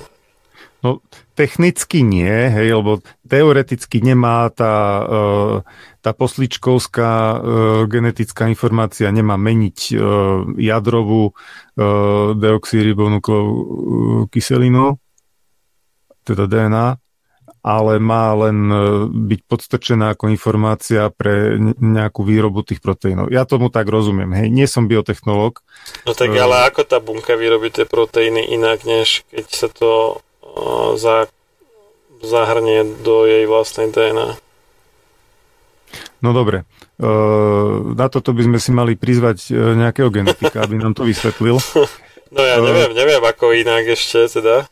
V každom prípade to, čo čítam, ma vôbec neupokojuje, že, že niekto by chcel manipulovať moje bunky prostredníctvom genetickej informácie, aby niečo produkovali, nad čím nemá absolútne žiadnu kontrolu, ako to dopadne a domnieva sa, že to povedie k nejakej ochrannej imunitnej odpovedi. No vieme my, aké im, keď ani tými štandardnými metodami e, vyrobené vakcíny neviedli e, k nejakej predvydateľnej ochrannej imunitnej odozve, ale ku kaďakým čudným výsledkom.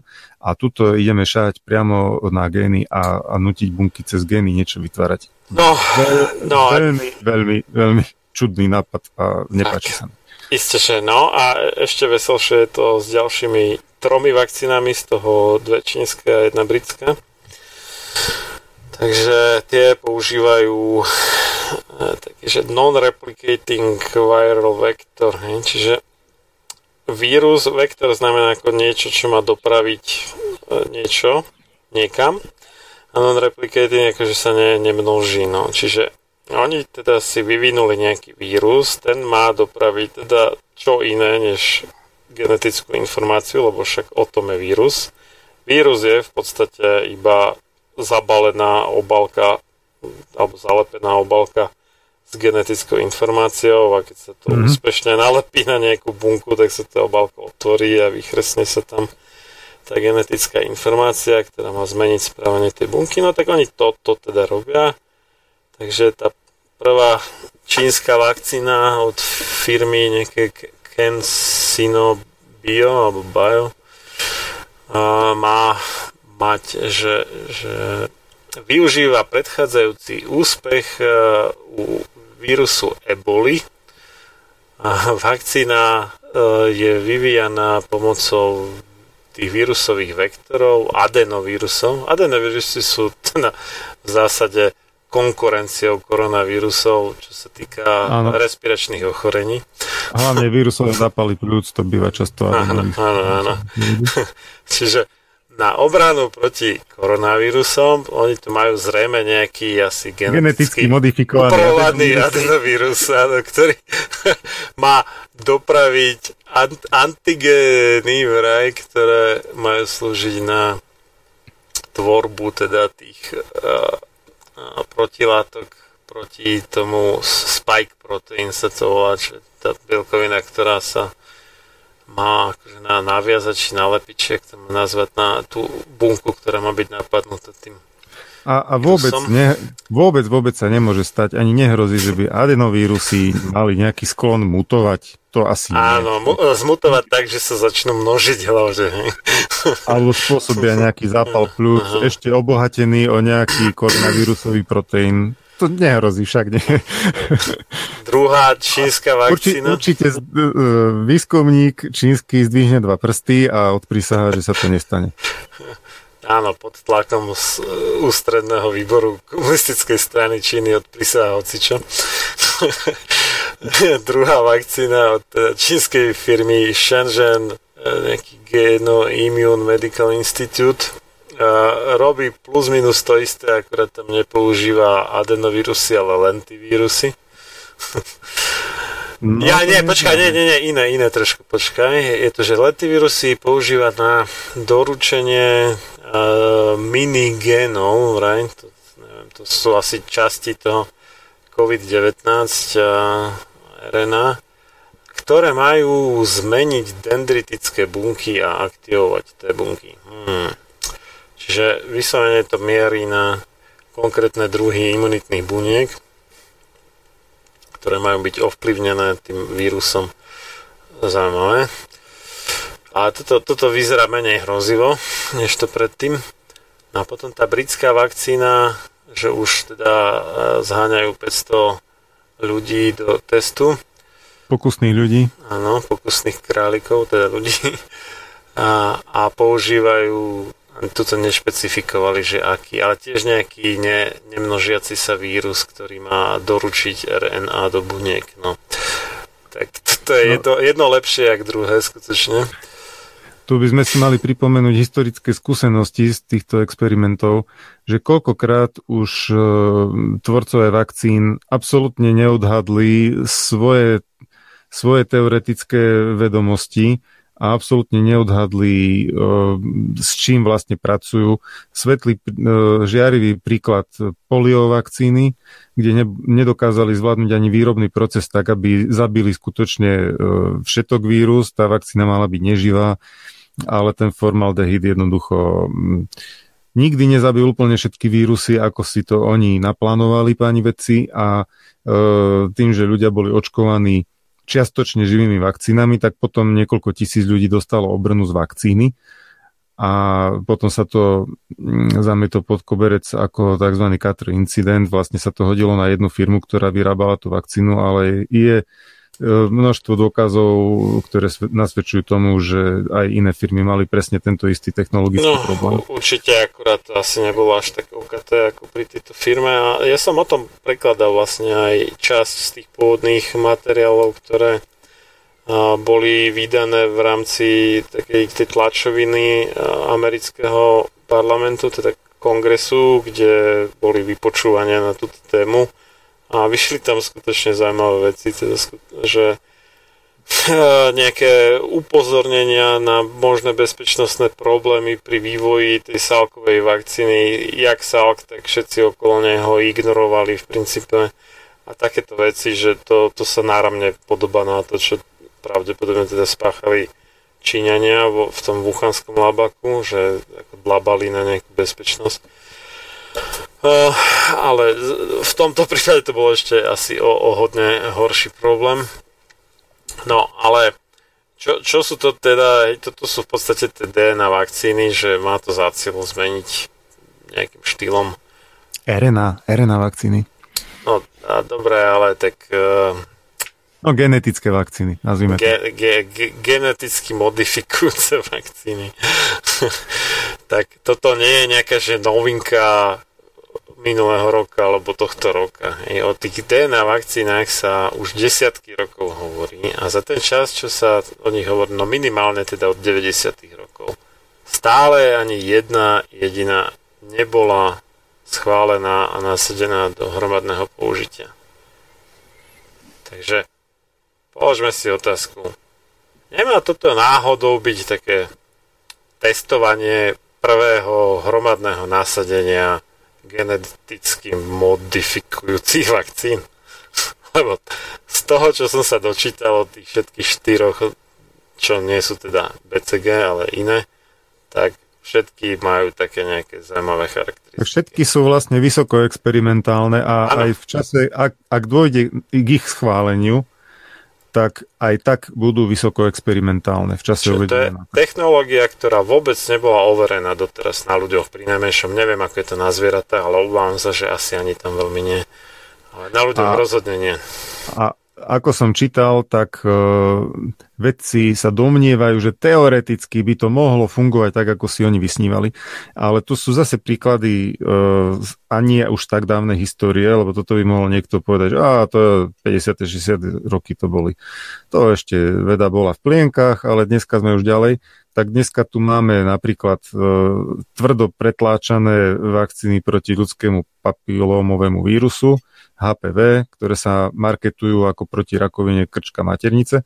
A tam takisto bol objavený taký fenomén, teda vyšiel v odbornej literatúre, e, že e, v krvi niektorých očkovaných dievčat e, bola objavená vírusová genetická informácia z toho HPV vírusu, ktorá podľa toho, ako má fungovať výrobná technológia tej vakcíny, tam vôbec, ale vôbec nemala byť, pretože tá vakcína mala pozostávať e, teda ten antigen vo vakcíne mal pozostávať iba e, z nejakých obalových proteínov, ktoré sformujú tzv. vírusu podobné častice, nejaké také prázdne škrupinky, ktoré sa navonok tvária, že sú vírus. E, tá bielkovina povrchová sa podobá na ten vírus. Imunitný systém, keď je nakopnutý tým adjuvansom, tak e, sa tomu venuje a pozbiera si tie vírusu podobné častice, myslí si, že je to vírus a produkuje proti tej bielkovine protilátky, čo je vlastne cieľ odškovania, ale nikde tam by sa nemala žiadna vírusová genetická informácia nachádzať. Tam majú byť len tie povrchové proteíny. A napriek tomu u nejakých očkovaných dievčat výskumníci publikovali, tvrdili, že tam preukázali e, ten e, vírusový gén a nedostali žiadne rozumné vysvetlenie. Ako by sa vôbec do tej vakcíny ten gen mohol dostať? To, tam to tam, bolo ešte tam zaujímavejšie, že, že oni to tam našli, myslím, že vyše 2 roky od očkovania a ešte, ešte tá DNA toho, teraz neviem, či DNA, či, DNA myslím, je UHP, a toho vírusu, tak tam bola naviazaná na hliníkový adjuvant a bolo to prakticky nerozložiteľné, ako keby. Čiže... No už fakt, že niečo koluje dva roky v krvi, znamená, ano, že ano. je to prakticky nerozložiteľné. No. A to bolo u dievčaťa, ktoré malo nejaké vážne autoimunitné problémy. Ak no a vtip, vtip bol v tom, že výrobca tam od začiatku tvrdil, že nejaká DNA toho vírusu nie je v tej vakcíne.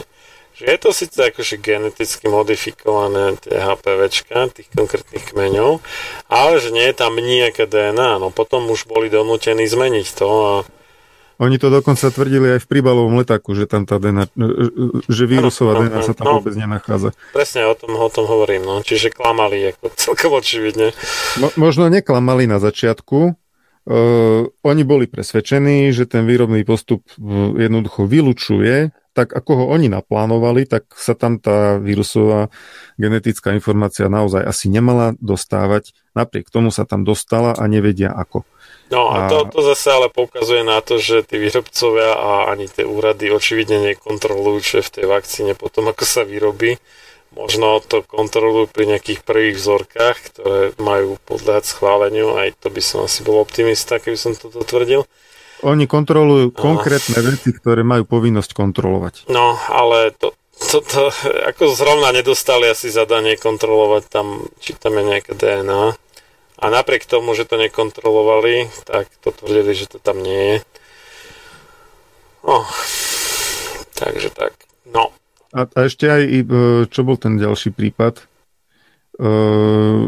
keď sa keď sa vo vakcínach dialo to, čo sa nemalo a nevedelo, tak e, to boli tie prasacie vírusy hej, cir, rotavírusovej vakcíne, ktorých tam bolo 10 krát viacej ako tých vírusov, ktoré tam mali byť a ktoré tých mali vlastne... Rot, akože rotavírusov, to boli také kombinované čudné vírusy, nie celkom rotavírusy, ale mali vyvolať imunitu voči rotavírusom. No a objavili tam e, obrovské množstva nejakých typických prasacích vírusov, ktoré sú číslované, že prasací vírus 1 a prasací vírus 2. Cirkovírus sa to volá. Hej. Prasací cirkovírus a dokonca existujú vakcíny pre prasatá proti tým cirkovírusom. A tam takisto výrobca nedokázal vysvetliť, ako sa do tej vakcíny tie prasacie cirkovírusy dostali. A americká agentúra FDA vlastne tento problém vyriešila tak, že nakoľko nie sú žiadne dôkazy o tom, že by tie prasacie církovírusy predstavovali nejaké nebezpečenstvo pre človeka, tak vlastne to až tak nevadí, že sú v tej vakcíne. Aj keď by tam nemali byť a nikto nevie, prečo sú tam, ale asi to nie je problém.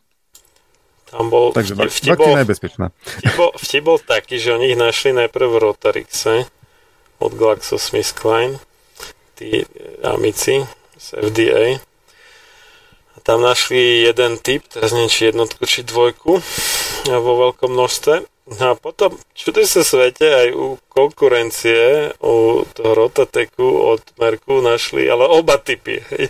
A mm-hmm. oni vlastne e, v tom medzičase, medzi tým, ako to našli v Rotarixe a tým, ako to našli v Rotateku, tak pozastavili aplikáciu Rotarixu na území USA A potom ako náhle zistili, že je to aj v rototeku, tak to povolili všetko. Čiže že najprv to bola taká reakcia, že je to v jednej vakcíne proti tej istej chorobe, tak to zastavíme pre istotu. A potom, keď zistili, že je to aj v druhej vakcíne a nemajú nejakú ďalšiu, kde by to nebolo, Nejakú tretiu. tak, tak zrazu to prestalo vadiť, že to tam je. to, uh, no, ako, smejem No, sa na tom, ale je to tragédia v skutočnosti. A ešte do tretice by som spomenul tú prvú osypkovú vakcínu, tú inaktivovanú, kde mal byť zabitý vírus. Tá sa začala v Amerike masovo používať e, v 1963. A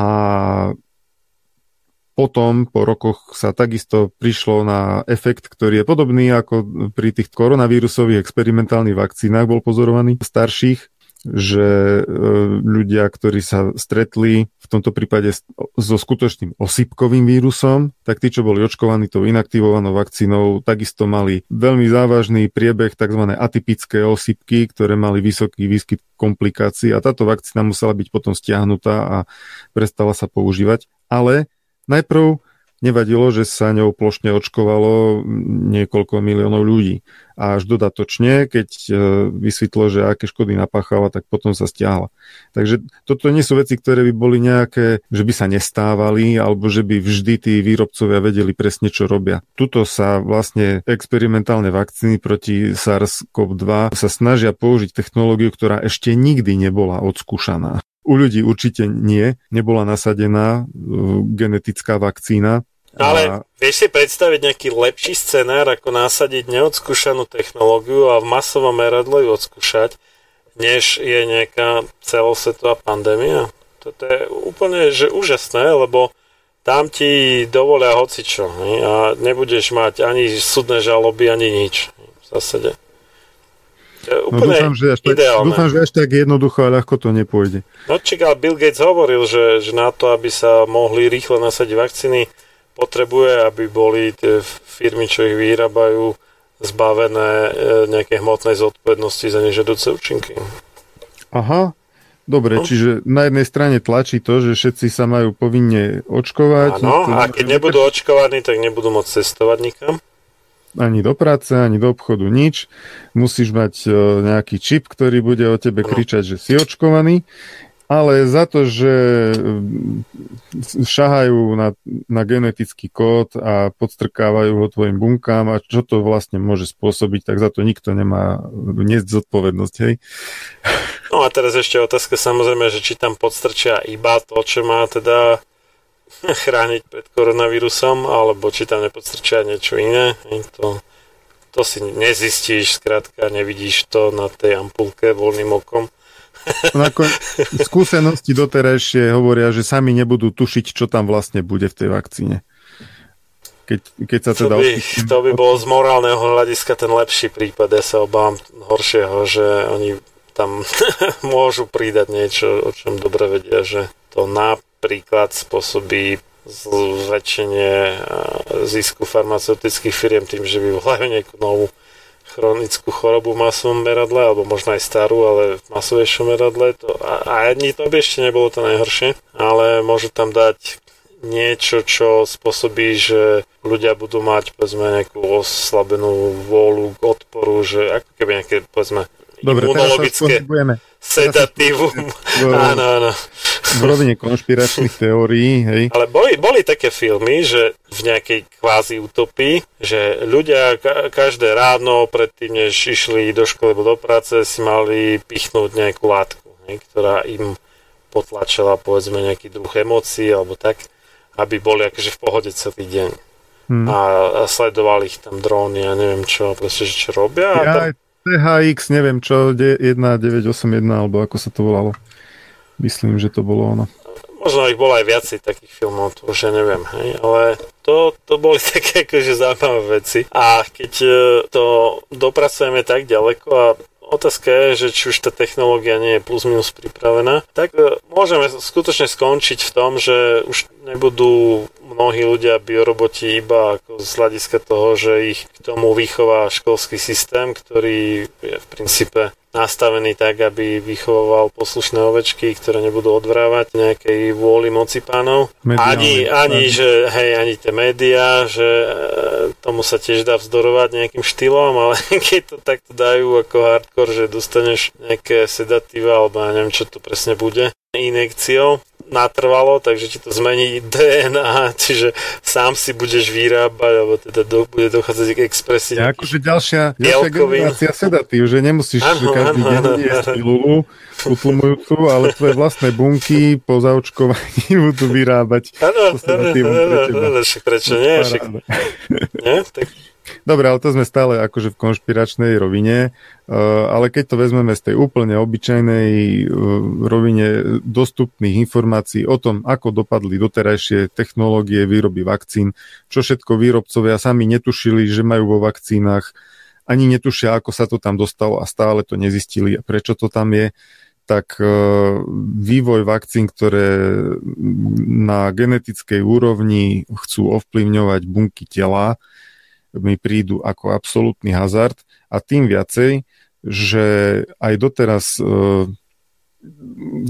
z doteraz známych výskumov, ktoré skúmali len tie bežné e, vakcíny založené na tých hliníkových adjuvansoch, ktoré len brutálne nakopnú imunitný systém, ale, ale nešahajú na gény, ani nič také nerobia, tak e, No, ako možno áno, ale nie je nejak, že umyselne, že nie je to by tak design, aj tam, ale... tam bolo vypozorované, že keď sa do hry dostala nejaká DNA, ktorá niekde v mimobunkovom priestore poletovala, tak e, to, to si koledovali vždy o veľké problémy a u zvierat vznikali autoimunné reakcie veľmi vážne, keď sa už len tá tá vlastná, telu vlastná DNA, keď sa dostane na miesta, kam sa dostať nemá, e, tak e, pri provokovaní imunitného systému to potom dopadalo kadejako. A v, v bežnom fungovaní ľudského tela sa toto nestáva, že by DNA opustila bunku a, a niekde si voľne plávala v tele. Ešte stáva sa to pri nekroze. Čiže pri nekroze, ale akože vravím, že fyziologicky pri bežnom fungovaní tela to nema, nemôže nastať, lebo bunka, keď e, končí svoju činnosť, volá sa to apoptóza, čiže riadená bunková smrť, tak tá bunka sa pekne zabali, poskladá, ukončí, vypne a všetka tá e, jej genetická informácia ostáva zapuzdrená a imunitné bunky to pozbierajú, to, čo ostalo a spracujú to ako odpad, ale e, tá genetická informácia je zneškodnená, nemôže už narobiť žiadnu škodu. Zrecyklujú to, no. Áno. Ale, Recyklujú, pri... ale toto je práve ten, ten e, spôsob, ako fungujú vakcíny s obsahom hliníka, že oni vlastne vyvolajú nekrozu v meste v pichu a tam sa uvoľní značné množstvo DNA, ľudské DNA do krvi a toto je taký imunitný signál práve na privolanie. Áno, je hypotéza, že to je jeden z hlavných e, vlastne mechanizmov, ako tie adjuvancy v konečnom dôsledku donútia imunitný systém k činnosti, že v prostredí poletuje voľná DNA z tých zabitých buniek. A, a to je to je zase varovný príznak, že tá, zjavne je to stav, ktorý je telu veľmi nepríjemný, keď sa v prostredí nachádza nejaká DNAčka a za každú cenu sa mu bráni.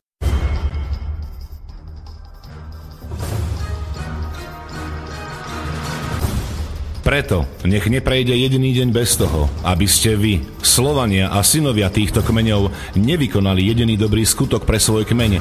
Obraňujte jeho právo, vzdelávajte ho a nestaňte sa nikdy služobníkmi jeho cudzích vládcov. Ľudovít Štúr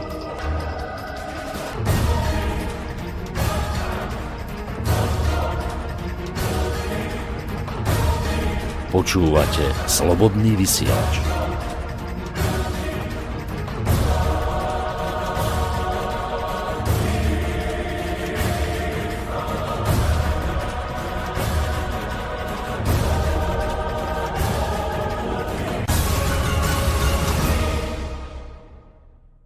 Blesky búrky, dážď nad nami.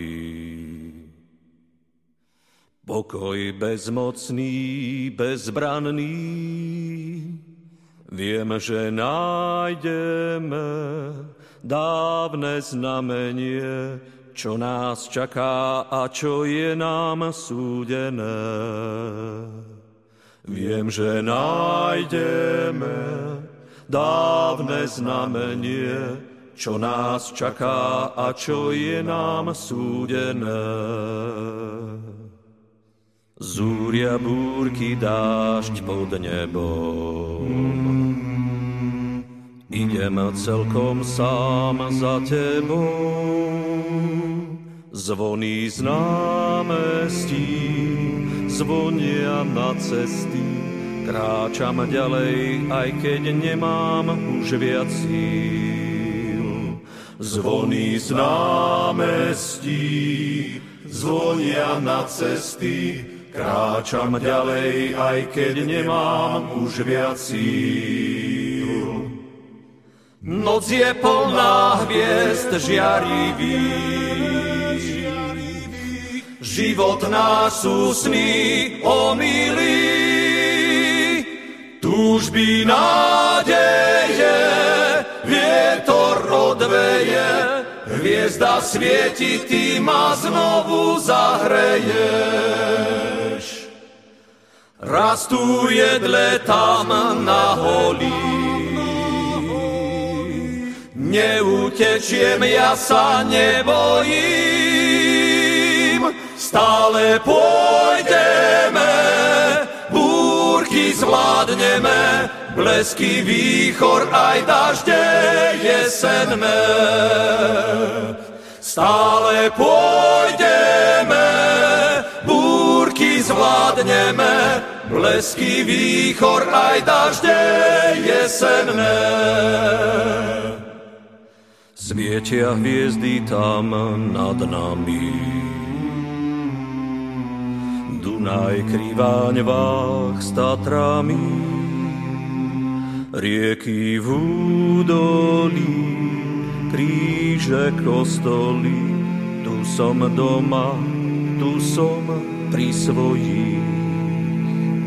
Rieky v údolí, kríže kostoly, tu som doma, tu som pri svojich. Blesky búrky dážď nad nami,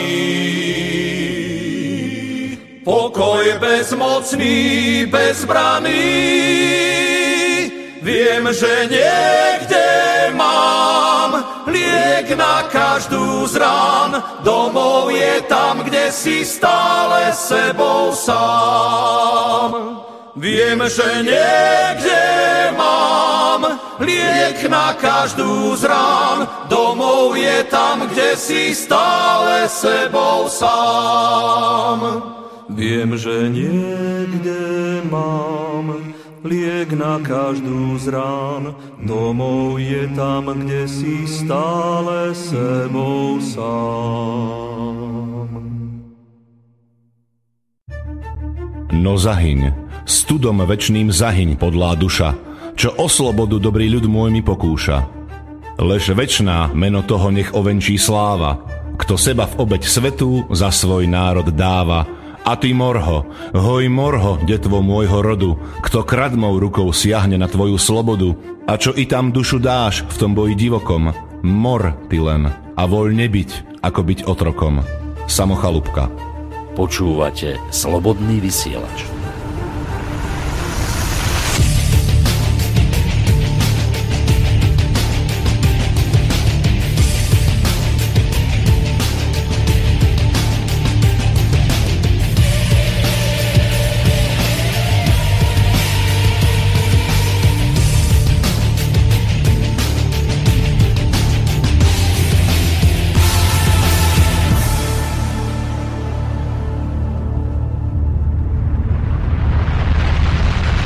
No a to už môžeme preskočiť rovno teda k tomu, že tie vírusové vakcíny vždy vlastne, keď uh, uh, má byť antigenom nejaká časť vírusu alebo celý vírus nejaký zneškodnený, tak tie vírusy sa musia pestovať na nejakých bunkách, lebo sami sa nevedia množiť. Mm-hmm. A podstata bunkovej kultúry môže byť teoreticky z nejakého hmyzu, alebo aj hypoteticky možno aj z rastliny, ale to už asi moc nie. Ale... Klasika sú vaječné embryá napríklad. Áno, na, na chrypku. Ale aj dve zložky z MMR vakcíny. No, alebo potom nejaké zvieracie bunky ako z opic, z obsov a všeličoho iného by to hypoteticky mohlo byť ešte. No ale vtip je v tom, že keď sú to ľudské bunky, čo sú vlastne tie bunkové línie pochádzajúce z umelo potratených detí, tak tie majú takú DNA, ktorá sa oveľa ľahšie dostane do buniek očkovanej osoby a spôsobí tam mutáciu. V čom je ten vtip? Ja som to dlho nechápal, potom som narazil na informáciu, ktorá mi to vysvetlila. Tak my máme teda nejakú DNA, teda to sú tie štyri, hm, jak sa to nazýva, nukleotidy, ACGT, adenosín, cytozín, guanin, tymin, čo je vlastne taká štvorková sústava pre nejakého programátora. Bežné počítače majú dvojkovú sústavu a tu je štvorková sústava, čiže ten tzv. triplet, teda tri tie buď AC, G alebo T, dokopy dáva 4x4x4 je 64 možnosti, ako niečo zakodovať, ale jeden ten triplet vlastne koduje jednu aminokyselinu v rámci bielkoviny a to je tých je nejaký vyše 20, teraz neviem presne. Čiže môže byť aj dve kombinácie povedzme na jednu a tú istú aminokyselinu, to vyjde, že sa to zmestí do toho stavového priestoru tých 64 možných kombinácií ACGT. No, to je teda to jadro nie, tej deoxyribonuklovej kyseliny, čiže DNA. Ale okolo nej ešte sú nejaké ďalšie molekuly naviazané na ten reťazec, to nazývajú že akože dekorácie, že DNA decoration, a tie sú rôzne u zvierat a než u ľudí. A keď máš tie dekorácie tej DNA totožné s ľudskou, čiže ľudské de facto, tak sa oveľa skorej uh, môže stať, že ti zmenia vla, tvoju vlastnú DNA v bunkovom jadre danej bunky, než keď sú tam tie zvieracie dekorácie. Mm-hmm. A že vraj tá pravdepodobnosť, že tam máš miliardu krát vyššia. No a preto je extrémne nebezpečné mať vo vakcínach ľudskú DNA. Aj tá zvieracia je nebezpečná, ale miliardukrát, zhruba približne miliardukrát nebezpečnejšie mať tam ľudskú DNA, čiže tie umelopotratové vakcíny, keď to tak skrátime, uh, sú veľmi, veľmi nebezpečné v tomto smere. No a keď sme pri Taliansku, talianskí vedci urobili veľmi kvalitný kus práce pred pár mesiacmi, že zistili, čo všetko pláva za DNA v Priorixe tetra, teda v tej našej obľúbenej MMR vakcíne ešte s prídavkom a vakcíny proti uh, ovčím kiahňam, teda osypky, príušnice, rúženka a ovčie kiahne. No a zistili, že tam je úplne že komplet celý genom, teda celá tá DNA všetkých tých, uh, koľko to máme, 46 chromozomov, dokázali poskladať z toho, toho umelo potrateného dieťaťa zo 60 rokov z Británie, to MRC5, myslím, že tam je v Priorixe. Mm-hmm. Ale zistili, že už medzi tým, jak sa tie bunkové línie množia tých 50 čo si možno 60 pomaly bude no, vyše 50 rokov v labáku, tak tam samozrejme tiež dochádza k mutáciám tých buniek. Nie je tá DNA tých živných pôd, v podstate tých bunkových kultúr, na ktorých sa množia vírusy, nie je stabilná a s každou ďalšou generáciou sa mení.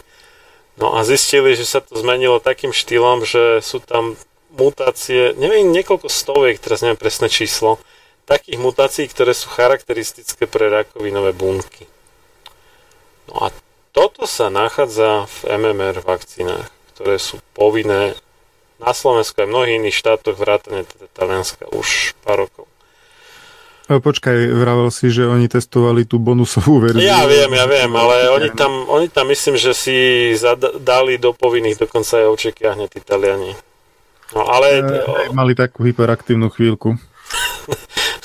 áno, áno.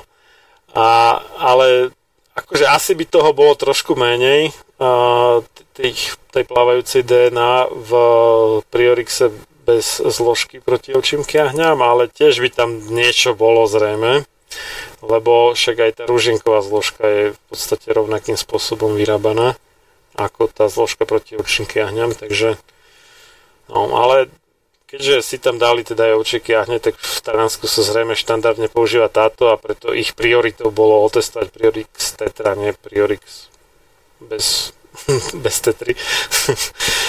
takže Hej. Tak, no a došli k takémuto zaujímavému zisteniu, čiže oproti tým úplne pôvodným bunkám, uh, ktoré odobrali z tela, teraz neviem, či 12 či 14 týždňového plodu to bolo, v tej nejakej britskej nemocnici kedysi v 60 rokoch, tak tam boli, boli stovky rakovinových mutácií v zásade. No a čo toto robí, fú, no neviem. Čiže povieme to zjednodušene. Mm, tie bunkové linie, ktoré sa používali kedysi, keď sa začali v koncom 60. rokov produkovať živé vakcíny proti osypkám musu a ružienke, síce nie, ružienka bola až v 80. rokoch, pardon. Nie, nie, no, ale... nie, oni tie prvé vakcíny proti ružienke boli skorej, ale u nás sa zaviedli až v 80. rokoch. Ale v Amerike akože boli, boli už 60 rokov už boli vakcíny proti rušenke v USA. Čiže produkované boli na bunkovej linii, ktorá sa už geneticky líši od tej, ktorá je dnes a tá, ktorá je dnes je už e, posunutá smerom k rakovine. Mne osobne to nepríde ako vôbec nič prekvapivé, lebo keď si predstavíš e, tú masu e, nejakého um, nejakej hmoty, ktorá rastie v, nejak, v nejakej cisterne na živnom roztoku. E, tie bunky, ktoré sa tam majú množiť a množiť. E, to je prostredie, ktoré sa asi vôbec nepodobá na ľudské telo a keďže už tá masa má 50 rokov z genetického pohľadu, tak e, ako v takomto čudnom e, spôsobe fungovania skrátka neprekvapuje ma to, že, že tá masa degraduje a že sa tam objavujú rakovinové mutácie. Bolo by na mieste ako skutočne záviesť povinné testy každej výrobnej dávky, každej vakcíny, aby sa urobil komplet rozbor, tak ako to urobili títo talianskí vedci na niekoľkých vzorkách bežne používaných vakcín, vrátane teda Infanrixu Hexa, tam to tiež všelijaké zaujímavé veci vyšli a ďalších, aby to bola povinná vec, lebo zatiaľ to vôbec nie je povinné. A testuje sa tak veľmi chabo v podstate, že človek si môže síce nájsť na tom EDQM, tom Európskom riaditeľstve pre e, akosť liečiv, teda European Directorate for Quality of Medicine, že čo všetko sa testuje o ktorých vakcínach, ale tie mizerné, nie sú tam žiadne testy na ťažké kovy, žiadne testy na nejaké retrovírusy, ako treba z HIV a ďalšie. Nie sú tam ani testy na nejakú DNA prítomnú, či už zvieracú alebo ľudskú, nič, proste nič tam nie je, ani nanočastice netestujú, nič tohto druhu. Ja som čítal, aby, aby poslucháči mali predstavu. Čítal som záznam zo zasadnutia americkej agentúry pre potraviny a lieky, FDA, eh, kde riešili aj odbornou kruhu aj s výrobcami, eh, čo s tou voľnou DNA, ktorá sa nachádza v niektorých vakcínach a či predstavuje nejaké zdravotné riziko a uzavreli to nakoniec tak, že nie je zatiaľ dokázané, aspoň to tam tvrdili, e, že je to nejaké zdravotné riziko a odporúčili, nie prikázali, ale odporúčili výrobcom, aby sa snažili držať e, množstvo tejto voľnej DNA na jednu vakcínu pod úrovňou asi 100 miliónov fragmentov. Takže nie je to ako nejaká osamelá občas molekula, ktorá tam nemusí byť, ale výrobcovia majú v podstate voľnú ruku, koľko tam toho bude a uvažuje sa teda o takýchto množstvách, že sú prípustné a nejako sa to nerieši, ak by boli dosiahnuté alebo presiahnuté. Takže tým chcem povedať to, že tá voľná DNA vo vakcínach, ktoré sú produkované na nejakých bunkových líniách živých, tak je prakticky isté, že, že sa tam nejaké kusy DNA nachádzajú. No ale aj toto zistili Taliani, že to vysoko prekračuje tieto normy, ktoré same o sebe sú chábe v zásade, ale aj napriek tomu... Nevymáhateľné. Áno, napriek tomu to prekračuje tieto normy, čiže výrobca GlaxoSmithKline teda ako odvedol úplne mizernú robotu v tomto smere. Ohľadom vakcíny si treba ešte uvedomiť jednu podstatnú vec a trošku na to poukázal aj virológ pán Boris Klempa zo Slovenskej akadémie vied, ktorého sa v rozhovore pre pravdu, síce sa ho nepýtali konkrétne na vakcínu, ale poukázal na to, že zatiaľ nie je celkom jasná úloha protilátok v ochorení COVID-19 do akej miery sa vôbec protilátky podielajú na zvládnutí toho ochorenia a čo tie protilátky vlastne v tom ochorení robia. A on tak podotkol, že je možno aj taká varianta, že napriek tomu, že ten človek už počas choroby má detegovateľnú hladinu protilátok, tak stále môže byť ešte infekčný, pretože to ochorenie trvá pomerne dlho, aj viac než týždeň je človek infekčný a už počas tejto doby mu možno aj kolujú protilátky v krvi, ale to nestačí na to, aby tie protilátky zabránili množeniu vírusu na sliznici. A toto je vec, ktorú treba veľmi zdôrazniť, pretože to už poznáme aj z iných vakcín, napríklad z poliovakcíny inaktivovanej, ktorá takisto je určená na predchádzanie závažných priebehov detskej obrny, ale nevie zabrániť tomu, aby sa vírus detskej obrny množil na sliznici čriev a, a šíril sa. Takže keď to zjednoduším, aj v prípade, že sa podarí vyrobiť vakcínu, ktorá bude účinná a v nejakom rozpetí bezpečná, tak to, že je vakcína účinná v znižovaní počtu ochorení alebo v znižovaní riziku ochorenia, to neznamená, že tá vakcína je účinná aj v prevencii šírenia ochorenia. Pokojne môže nastať taká situácia, že vakcína síce bude účinná, bude znižovať výskyt ochorenia COVID-19, ale nebude mať skoro žiadny vplyv na to, aby človek sa nakazil tým vírusom a šíril ten vírus do svojho okolia. Toto by som dokonca videl ako pravdepodobnejší scenár, než ten, že by tá vakcína dokázala brániť aj šíreniu ochorenia. Lebo to sa málo kedy podarí vakcínou zabrániť šíreniu ochorenia toto by som bral ako dôležitú informáciu preto, aby ľudia vedeli, že ak by sa vakcína mala presadzovať v nejakom povinnom režime, tak to by sa dalo jedine pod e, tou zámienkou alebo tým dôvodom, aby bránila šíreniu ochorenia lenže nie je vôbec jasné, či ktorákoľvek koronavírusová vakcína bude toto vôbec schopná aspoň do nejakej miery zabezpečiť. Keďže už vieme, že momentálne nie je isté, či sa vôbec takú vakcínu podarí vyrobiť.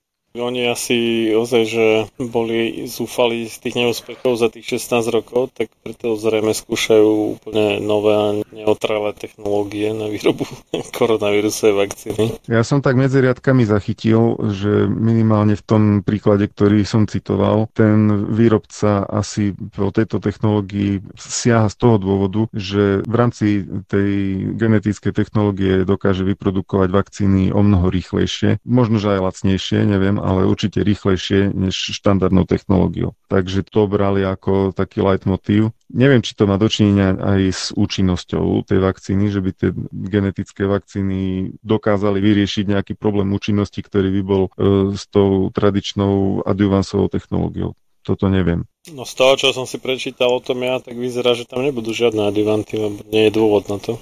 No, veď práve. Neviem, že či neúspech tých doterajších vakcín bol v oblasti práve tých adjuvansov, že na koronavírusovú vakcínu to jednoducho nestačí, tento prístup adjuvansovi, alebo je problém vyslovene v tom, že nevedia určiť ten správny proteín, proti ktorému treba tvoriť protilátky, aby to bolo účinné voči ochoreniu. Lebo viem, že s týmto sú problémy u koronavírusu, že jednak určitým spôsobom mutuje a nie sa u neho veľmi čoho chytiť tých jeho bielkovín zase nie je tak veľa, ktoré by prichádzali do úvahy ako cieľ pre protilátky a nie je isté, že či, aj keď sa na tie bielkoviny zacieli, tak či to naozaj prinesie nejaké zníženie počtu ochorení alebo nejaký reálny výsledok tej vakcíny.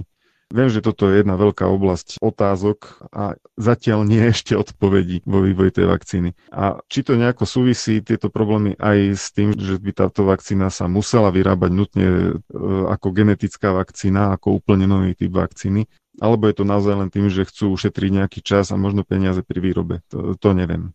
Vidím obidve tie možnosti ako reálne. Ťažko sa mi to hovorí, lebo ako je to úplne proti duchu toho, na čo všetci čakajú ako na záchranu, že vakcína, ale uh, tieto informácie mňa vedú skôr k tomu, že dúfam, že tú vakcínu nestihnú tak skoro vyvinúť, pretože ja naozaj nechcem experimentálne uh, nejaké genetické vakcíny na sebe skúšať. Vôbec nemám o to záujem. A mám obavu, že bude veľká snaha tieto veci zaviesť ako povinné. No, v prípade, že chceš cestovať určite áno podľa Billa Gatesa, no ale keďže Billa Gatesa počúva VHO a Igor Matovič to počúva, ako sa sám vyjadril, myslím, tak to reálne hrozí. No. Tak, ešte nie všetkým dňom koniec. Nemali by sme byť nejaký negatívny alebo porazenecký, ale... Tá, tá vláda môže padnúť, ako má celú dobre nakročené, zase povedzme si tak.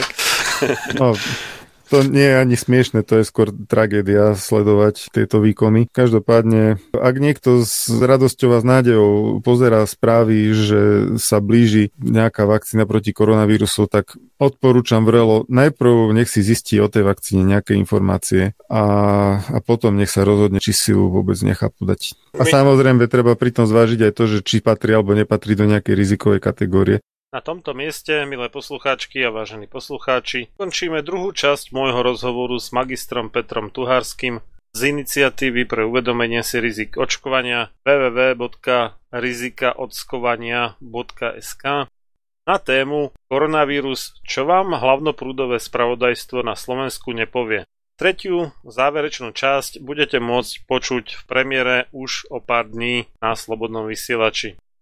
Prípadné otázky, námietky či pripomienky môžete posielať na e-mail sam sebe lekárom zavináč gmail.com alebo ak chcete po anglicky gmail.com a pri najbližšej príležitosti sa k ním spolu s Petrom Tuhárským vyjadríme. Na vaše otázky sa teší a úspešné zvládnutie zvyšku korunovanej hystérie vám praje Marian Filo. Do skorého počutia. Táto relácia vznikla za podpory dobrovoľných príspevkov našich poslucháčov. I ty sa k ním môžeš pridať. Viac informácií nájdeš na www.slobodnyvysielac.sk Ďakujeme.